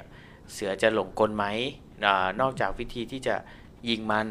อืม อ่าคือถ้าจะฆ่า ส น มิง นะครับ ใช่ไหม จะตาย เสือสมิงใช่ไหม ใช่ คือ ครับ ในอดีตเมื่อก่อนเนี้ยครับต้องเข้าใจว่า อันนี้เมื่อขอก่อนเนี้ย สั้นๆนะพี่ ครับเมื่อก่อนได้ปืนที่เวลาชาวบ้านคือเทคโนโลยีของปืนมันยังไม่ได้เจริญถึงขนาดนี้นะครับเขาล่าเสือด้วยการใช้ปืนแก๊ป อืม ปืนแก๊ปนี่คือเอาลูกเหล็กนะฮะใส่เข้าไปในปืนแล้วใช้ดินปืนกระทุ้งอย่างเงี้ย ครับ แล้วก็ลูกเหล็กใส่แล้วก็ยิงเพราะฉะนั้นเนี่ยคือเสือมันจะไม่ค่อยตายเพราะปืนไม่ค่อยแรงนะค ครั รับบ ผม ชาวป่าก็เลยชาวบ้านป่าเนี่ยก็เลยได้พัฒนาวิธีการล่าในการใช้ลูกดอกอะฮะในการเป่า โดยที่ใส่ยาพิษเนี่ยไว้ที่ลูกดอกเขาเรียกยางน่อง อ๋อ เอายาพิษเนี่ยใส่ไว้ที่ลูกดอกนะครับเพื่อ ค เว รับ ลา ผม ยิงเข้าไปโดนปักโดนเสือหรืออะไรก็ตามเนี่ยทำให้พิษกระจายในตัวทำให้เสือแบบสูญเสีย ความความควบคุมตัวเองอะไรพวกนี้ทำให้ล่าได้ง่ายขึ้นนะครับ เพราะฉะนั้นถ้าบอกว่าพิษเข้าไปในร่างกายเสือแล้ว คือสัตว์อื่นแล้วเสือจะไปกินหรือเปล่าอันนี้ไม่แน่ใจ คืออ จริง ย่างนี้ผมสำหรับผมผมมีคำตอบประมาณว่าเออจริง ๆแล้วการหลอกล่อให้เสือกินอะไร เนี่ย ผมผมมองว่าในครั้งแรกอ่ะมีโอกาสได้ผล ๆอืม แต่อย่างที่บอกอ่ะทุกสัตว์ทุกอย่างที่มีชีวิตทุกอย่าง เกิดจากการเรียนรู้หมดเลยนะ ยิ่งถ้าบอกว่าเสือสมิงเนี่ยเกิดจากการที่เขาเรียนรู้คนเนี่ยนะคือมันมีหนังเรื่องหนึ่งที่ที่อว่าเรื่องเสือสมิงมั้งคือช่วงแรกๆอ่ะ ผมเห็นว่าเสือชาวบ้านบอกว่าเสือมันจะเลาะๆอยู่ในหมู่บ้านตลอด อืมอืม ตลอดเวลาเลย จริง ๆ มันอาจจะซุ่มดูมานานแล้วก็ได้ ซุ่มดูพฤติกรรมชาวบ้านซุ่มดูทุกอย่างแล้วก็เรียนรู้ แล้วผมเชื่อว่าอย่างเช่นการเอาเอ่อยาพิษใส่เนื้อเนี่ย อืม ถ้ามันไม่เคยเห็นน่ะมีโอกาสที่มันจะตายนะ อืม แต่ถ้ามันเรียนรู้ซุ่มดู อืม มันมันเห็นว่าเฮ้ยใส่มาใส่แบบเนี้ย ผิดปกติ มันเริ่มคิดมันเริ่มนั่นได้อะเพราะว่ามันเรียนรู้นะพอมันเรียนรู้ได้ปุ๊บมันมีโอกาสที่มันจะไม่กิน แล้วแล้วอีกอย่างหนึ่งผมคิดว่าสัตว์ประเภทอย่างเงี้ยมันก็จะเหมือนคล้ายๆสุนัขพวกจมูกมันจะดีมาก อ่า อ่า มัน เป็ป มันจะ ด้ อะไรที่ เป็นปได้ ของพวกนี้อะไรที่รู้สึกแปลก อืม ไม่ไม่คุ้นกลิ่นอะไรมันจะไม่กลิ่นเลย อันนี้คือตอบด้วย ตอบด้วยหลักเลยหลักการเลยนะ ใช่ ไม่ใช่ ครับ อภินิหารเลยนะ ใช่ ครับ ใช่ คือคิดว่าถ้ามีอภินิหารต่อคือต่อไม่ให้มีอภินิหารรู้ว่าเป็นยาพิษหรือไม่ยาพิษอะก็ก็สามารถที่จะบอกได้ว่ามีโอกาสที่จะไม่กิน ครับ และอีกข้อหนึ่งก็คือย กเว้นว่า เย จะหิวมากๆ เสือเนี่ยมันจะมีสัญชาตญาณตัวนี้คือเสือเนี่ยมันจะไม่กินอะไรก็ตามที่มันไม่ได้ล่าเอง เออจริงด้วย ใช่ใช่สัญชาตญาณของสัตว์ใหญ่สัตว์นักล่า ครับ เนี่ยเป็นยังไง เสือนี่คือเสือเนี่ยจะแตกต่างกับพวกหมาในหมาจิ้งจอก อ่าใช่ คือเสือเนี่ยจะไม่กินอะไรที่ตายแล้วนะฮะแต่พวกหมาในหมาจิ้งจอกเนี่ยมันจะกินศพกินซากอะไรที่เสือกินเอาไว้เหลือเนี่ยมันจะกินต่อ แต่เสือเนี่ยด้วยความด้วยความที่มันเป็นนักล่า มันจะไม่กินอะไรก็ตามที่มันไม่ได้ลงมือล่าเอง จริงด้วย เพราะฉะนั้นการที่เราเอาศพหรืออะไรใส่ยาพิษไปวางล่อมันเนี่ยโอกาสที่มันจะกินเนี่ยมันน่าจะน้อยเพราะมัน คือ ไม่ได้ ส ล่า มัยนี้มีโอกาสเป็นไปได้นะผมยังเชื่ออแต่ว่าสมัยก่อนที่มีความอุดมสมบูรณ์นะครับ ผม อาจจะอาจจะไม่กิน อืม แต่ว่าสมัยเนี้ยที่แบบว่าผมเห็นเสือเดินออกมาแล้วแบบเหลือเด็กซี่โครง เออหิวโซขนาดนี้อะไรกูก็กินแล้ววะ เออใช่ อันนี้อันนี้เคยเห็นอยู่ว่าเสือมันผอมอ่ะ อืมอย่างที่เราเห็นในสวนสัตว์มันก็ไม่ได้เห็นล่านะมันก็เอาเนื้อให้มันมันก็กิน ใช่ มาโดนฝึกมาแบบนั้นแล้วอะ มันแล้วแต่ด้วยแหละ คือผมถึงบอกไงมันอยู่ที่การเรียนรู้ อืม อยู่ที่การเรียนรู้อยู่ที่ธรรมชาติอยู่ที่สิ่งแวดล้อม ครับผม ครับ ครับผม คุณนัทบอกว่าตอบเอ่อตอบได้แจ่มทั้งสามคนเลยครับ อ่ามีคุณคุณเตย ใครตอบแจ่มบ้าง ตับแจ่มไหม ตอบได้ ม่มีเลยนะ เออพี่เงาหัวนัด เออ คือเอาอะไรมาฟัง คุณนัทส่งมาได้ จะฟัง ครับ ที่ไหนมาเนี่ย คุณนัทถ้าจะไปตอนนี้แหละ คุณนัท ฟังที่ไหนมาใครพูดคำว่าเจ็บสักคนไม่มี อ๋อคุณนัทภูมิพิมพ์มาแล้วครับได้ครับได้ครับพี่ เอา เออเออได้ครับ โอเคนี่เราก็จะหมดเวลาแล้วเนาะ ครับ เออ ผม แล้วนี่ก็ต่อเวลามาห้านาทีแล้ว ครับ ทีนี้เอ่อยี่สิบเจ็ดท่านที่อยู่กับเราเนี่ย อืม ทักทายเข้ามาก่อนจะจบจบรายการหน่อยแล้วเออลา มาลากันหน่อยมาลากันหน่อยครับว่าวันนี้เป็นยังไงกั วันนี้มี บ้าง สมาชิกใหม่เยอะนะครับ เยอะมาก ก็ ครับ วันนี้ เยอะมาก ท่านก็พอจะทราบคอนเซปต์ของเราเราไม่ได้เล่าเรื่องผีให้ท่านกลัวแบบหวาดกลัวจะไปนอนฝันร้ายอะไรแบบนี้ เราก็จะมีเรื่องแบ่งปันให้ท่านฟังเป็นเรื่องผีบ้างเรื่องลึกลับบ้างสนุกสนานเฮฮาตามสไตล์เราไม่ซ้ำกับคนอื่นนะครับผม คุณ ถ้า เต้ย เอ็นดูเราก็แวะเข้ามาทุกวันศุกร์นะค คุ รับ ณ ผม เตยคุณเตยคุณเตยที่ถามคำถามกับเราตลอดเลย ครับ วัน ผ นี้ ม มาครั้งหน้าอย่าลืมนะครับ มาอีกรอบหนึ่งนะ มาถ้ามาครบสองรอบเราจะอวยยศให้ นะครับ ครับผม เราจะอวยยศ เราจะ เป็น มีสายสะพาย เงาหัวเงาหัวเตยนะครับ เงาหัวเตย เงาหัวนัดนะครับอ่าเง หรือท่านที่ฟังเราอยู่ตอนนี้นะครับ อาทิตย์หน้าอยากให้เราพูดถึงเรื่องอะไรก็ทิ้งคอมเมนต์เอาไว้ ทิ้งคอมเมนต์อะ นะครับ อ่ะพี่สมมาตรพี่สมมาตรก็ยังอยู่กับเราจนถึงแบ ครับ บผม ปิดรายการเลยเนี่ย อืม ครับผม เออพี่สมมาตรนี่คือแฟนประจำเลยก็คือ พี่เงาหัวสมมาตร ครับ เออก็ยังอยู่กับเราเอ่อคุณเตยก็ คุณเตยก็มาอีกรอบนึงนะ ครั้งต่อไปก็มาเจอกันอีกนะค ครั รั บบ ท่านดู ผม ว่า รู้ เรา สึก จะ แปลกใจตร พู ง ดเรื่ ที่ว่าองอะไร ครับ วันนี้ไม่มีของแจกเท่าไหร่ อ่า เออคนที่นักล่าของแจกหายเงียบหาย อ่าคุณมิ้นท์นภัสเป็นไงเงาหัวมิ้นท์คุณเงาหัว มิ้นท์ที่ไหน ซุ่มอยู่ซุ่มอยู่วันนี้ไม่มีของซุ่ม วันไหนมี ซุ่ ของเนี่ยจะเห็นละเห็นละขึ้นมาตึ้งตึ้งตึ้งตึ้ง เงาหัวพี่แซมนะครับเงาหัวพี่แซมก็ยังอยู่กับเราด้วยนะใครยังอยู่ยี่สิบสองท่าน ต้องขอบคุณ ทัก พี่ ทา แซ ยกัน ม เข้ามาหน่ มา อก ย ๆเล นะ ย อ่า อ๋อพี่นัทบอกว่าเอ่อเงาหัวจักรีเคยบอกว่าร็อกเทปอร่อยมาก อ่ะใช่ครับผมมันมันหนืดหนืดๆดี นี่ มัเอา ติดฟั ไว้ น ติดหมา ติดฟันตอนนี้ยังแกะไม่ออกเลยนะ ผมไว้ติดหมา เออคนอะไรไปกิน อืม เทปติดห ไปกิ มาน ล็อกเทป เอออ่ะ อะไรจะขนาดนั้น พี่เงาหัวเบิ้มก็ยังอยู่กับเรา ครับผม เ สุดยอด พี่เงาหัวเบิ้มนี่ก็ได้รางวัลไปเยอะแล้วนะครับ ผม นะโอ้โหอร่อยเลยเชีย พี่ นะค เงา บ หัวเบิ้มเอารางวัลเราไปหลายชิ้นจนเราจะล่มจมหมดแล้วนะครับ ตอ เนี่ย รา ผม ไเรือของ นักล่ารางวัลตัวจริง ครับผม อืม ครั้งต่อไปมีแน่ไม่รู้ว่าลุ้นว่าอะไร ครับ แต่ใครอยากสนับสนุนเราหรือว่าบอกต่อ ครับ นะครับสำหรับใครมีผลิตภัณฑ์ก็อยากให้เรามาโปรโมทในรายการ ตอนนี้รายการของเราก็มีคนดูประมาณนึงแล้วนะนะครับ อืม มีคนดูสดเนี่ยก็ 20 30 ท่านแล้ว แล้วก็คนดูที่ดูแห้งเนี่ยก็มีเป็น 200 300 วิวแล้วเนาะนะครับ นอกจากท่านเอาเอาโปรดักของท่านมาโฆษณาแล้วเมื่อกี้ท่านเห็นโฆษณาที่เป็นภาพดิสเพลย์ขึ้นมาของล็อกเทปใช่ไหมฮะ ครับ ท่านก็จะได้เป็นภาพอย่างนั้นด้วยนะครับเราจะทำกราฟิกแบบนั้นให้ท่าน เพื่อให้ท่านเนี่ยสามารถเอาไปใช้โฆษณา หรือว่าเอาไปใช้ประชาสัมพันธ์ในเว็บของท่านได้เลยนะครัครับบท่านไม่ต้องลงมือทำเองครับ ครับ เรามีผู้เชี่ยวชาญจัดทำให้ท่าคนรับ เรียบร้อยสวยงามครับผม เออจริงๆไม่ไม่ได้ว่าก็ยังอยู่กับเราตลอดนะครับ คือรู้ว่าเอ่อถึงไม่มีของรางวัลก็ยังอยู่กับเรานะครับผมเราแซวเล่นแซวเล่นเฉยๆ แซวเล่น ออแซวเล่นเฉย ครับแซว ๆเอ เล่น อพี่เงาหัวแซมอย่าเพิ่งน้อยน้อยใจอย่าเพิ่งน้อยใจนะครับ ก็ไม่ได้ว่านะครับ ก็อยากจะเอาของมาแจกทุกคนเลย จริง ๆ ยังมีหลายท่านเลยที่ไม่ได้ไม่ มี ไม่ อา รู้ ทิต ว่า ย์หน้า คุณ อาทิอตย์ อ หน้าน อาทิตย์หน้าอาทิตย์หน้ารอดู คุณ น่จะ คุณ มี เงาหัว ะ ออนยังอยู่ไหมตอนนั้นแบบพลาดโอกาสที่จะได้ของรางวัลของเรา อืม แบบไม่รู้ว่าได้ของรางวัลของเราไปบ้างหรือยัง ไม่ นะแน่ครับ ใจว่ายังอยู่หรือ ถ้า เปล่า พี่แซมน้อยใจเดี๋ยวให้จักรีเต้นเตางอยห้ ใช่ ดู เออเงาหัวมินท์นภัทรไม่รู้ไปไหนวันนี้จะ อืม โอ้ ครับ โหเดี๋ยว ผม วันหลังจะเอาของมาแจก อืมดีครับผม นะครับผมแล้วตอนนี้เหลือใครอยู่กับบ้างอยู่กับเราบ้าง 16 ท่านนะครับอ่าคุณเงาหัวออนก็ยังอยู่ อืม แหม ยอดมากขอบพระ เค คุ ย ณ เคยได้ มาก ของรางวัลนี้ยังครับ พี่พี่เงาหัวออน เคยได้ของรางวัลเราไปหรือยังนะครับ ถ้ายังเดี๋ยว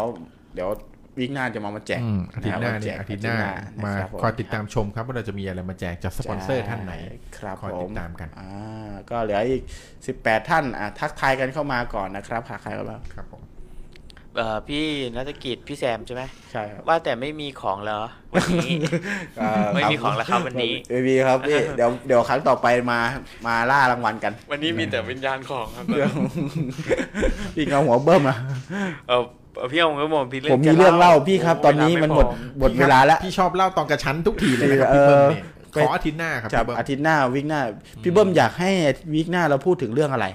อ่า หรือ ไม่ใช่เฉพาะ ท่าน พี่ ผู้ เบิ้ม ฟัง แล้วกั ท่าน นหรือท่านผู้ฟังที่อยู่ตอนนี้นะครับวีคหน้าอยาก ครับ ให้เราพูดถึงเรื่องอะไรก็ทิ้งคอมเมนต์เอาไว้นะครับผม ครับ ครับ อ๋อคุณเงาหัวออนบอกว่ายังไม่เคยได้เลยค่ะ อืม โอ้เดี๋ยววิ่งหน้าต้องต้องมาแล้วล่ะ วิ่งหน้าต้องมา นะครับ ได้ ต้องมาแล้วล่ะ ได้ นะครับผม เออคุณเตยอย่าลืมเจอกันวันศุกร์นะครับ ครับผ เอ ม อเดี๋ยวว่าวันศุกร์หน้าจะอวยยศให้เลย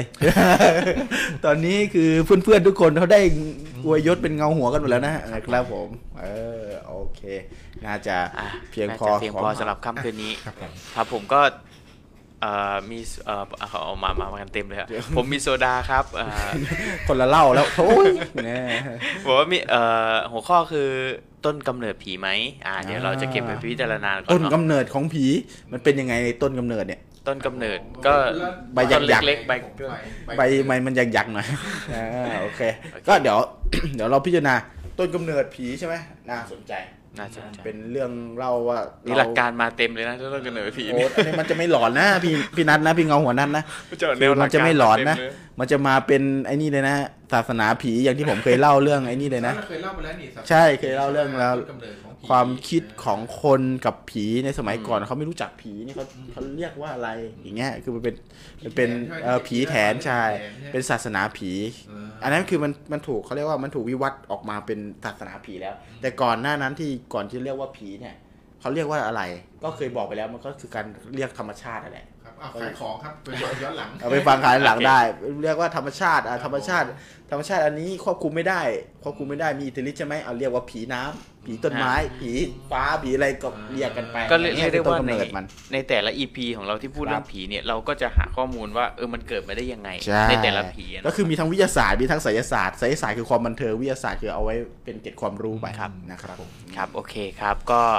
ได้เวลาอันสมควรแล้วแหละครับ เพราะเราเดินทางมาถึงปลายทางแล้วสำหรับวันศุกร์นี้นะครับ ก็ขอบคุณมากๆนะฮะหวังว่าคงจะสนุกสำหรับเออตอน เอ่ สัต อ ว์ผีสัตว์ผี ผีสัตว์ ผี สัตว์ ผี ผี สัตว์อ่าโอเคได้หมด ครับผม นะครับสำหรับอีพีนี้ก็ฝากไว้ด้วยกันละกันนะครับ ใครที่ยังไม่ได้กดไลค์เพจก็กดไลค์ด้วยนะครับเอ่อแวะไปกด subscribe ใน YouTube ด้วยละกันนะครับ เราจะได้มีกำลังใจผลิตคอนเทนต์เรื่องผีๆเนี่ยเอ่อลงใน YouTube ด้วยนะครับ ครับผม ฝาก แล้ว ด ก็ ไค์ดแชร์เอ็นดูแล้วด้วยนะครับ อ่า ผม ค่ำคืนนี้นะฮะเราทั้งสามคนเงาหัวแม็กนะครับ เงาหัวพี่ทอยแล้วก็เงาหัวพี่จักรีนะฮะต้องลาท่านผู้ฟังไปแล้ว ขอให้ค่ำคืนนี้นอนหลับฝันดี ผีกัดตูดนะครับบ๊ายบาย สวัสดีครับ สวัสดีครับผม พบกันใหม่นะครับ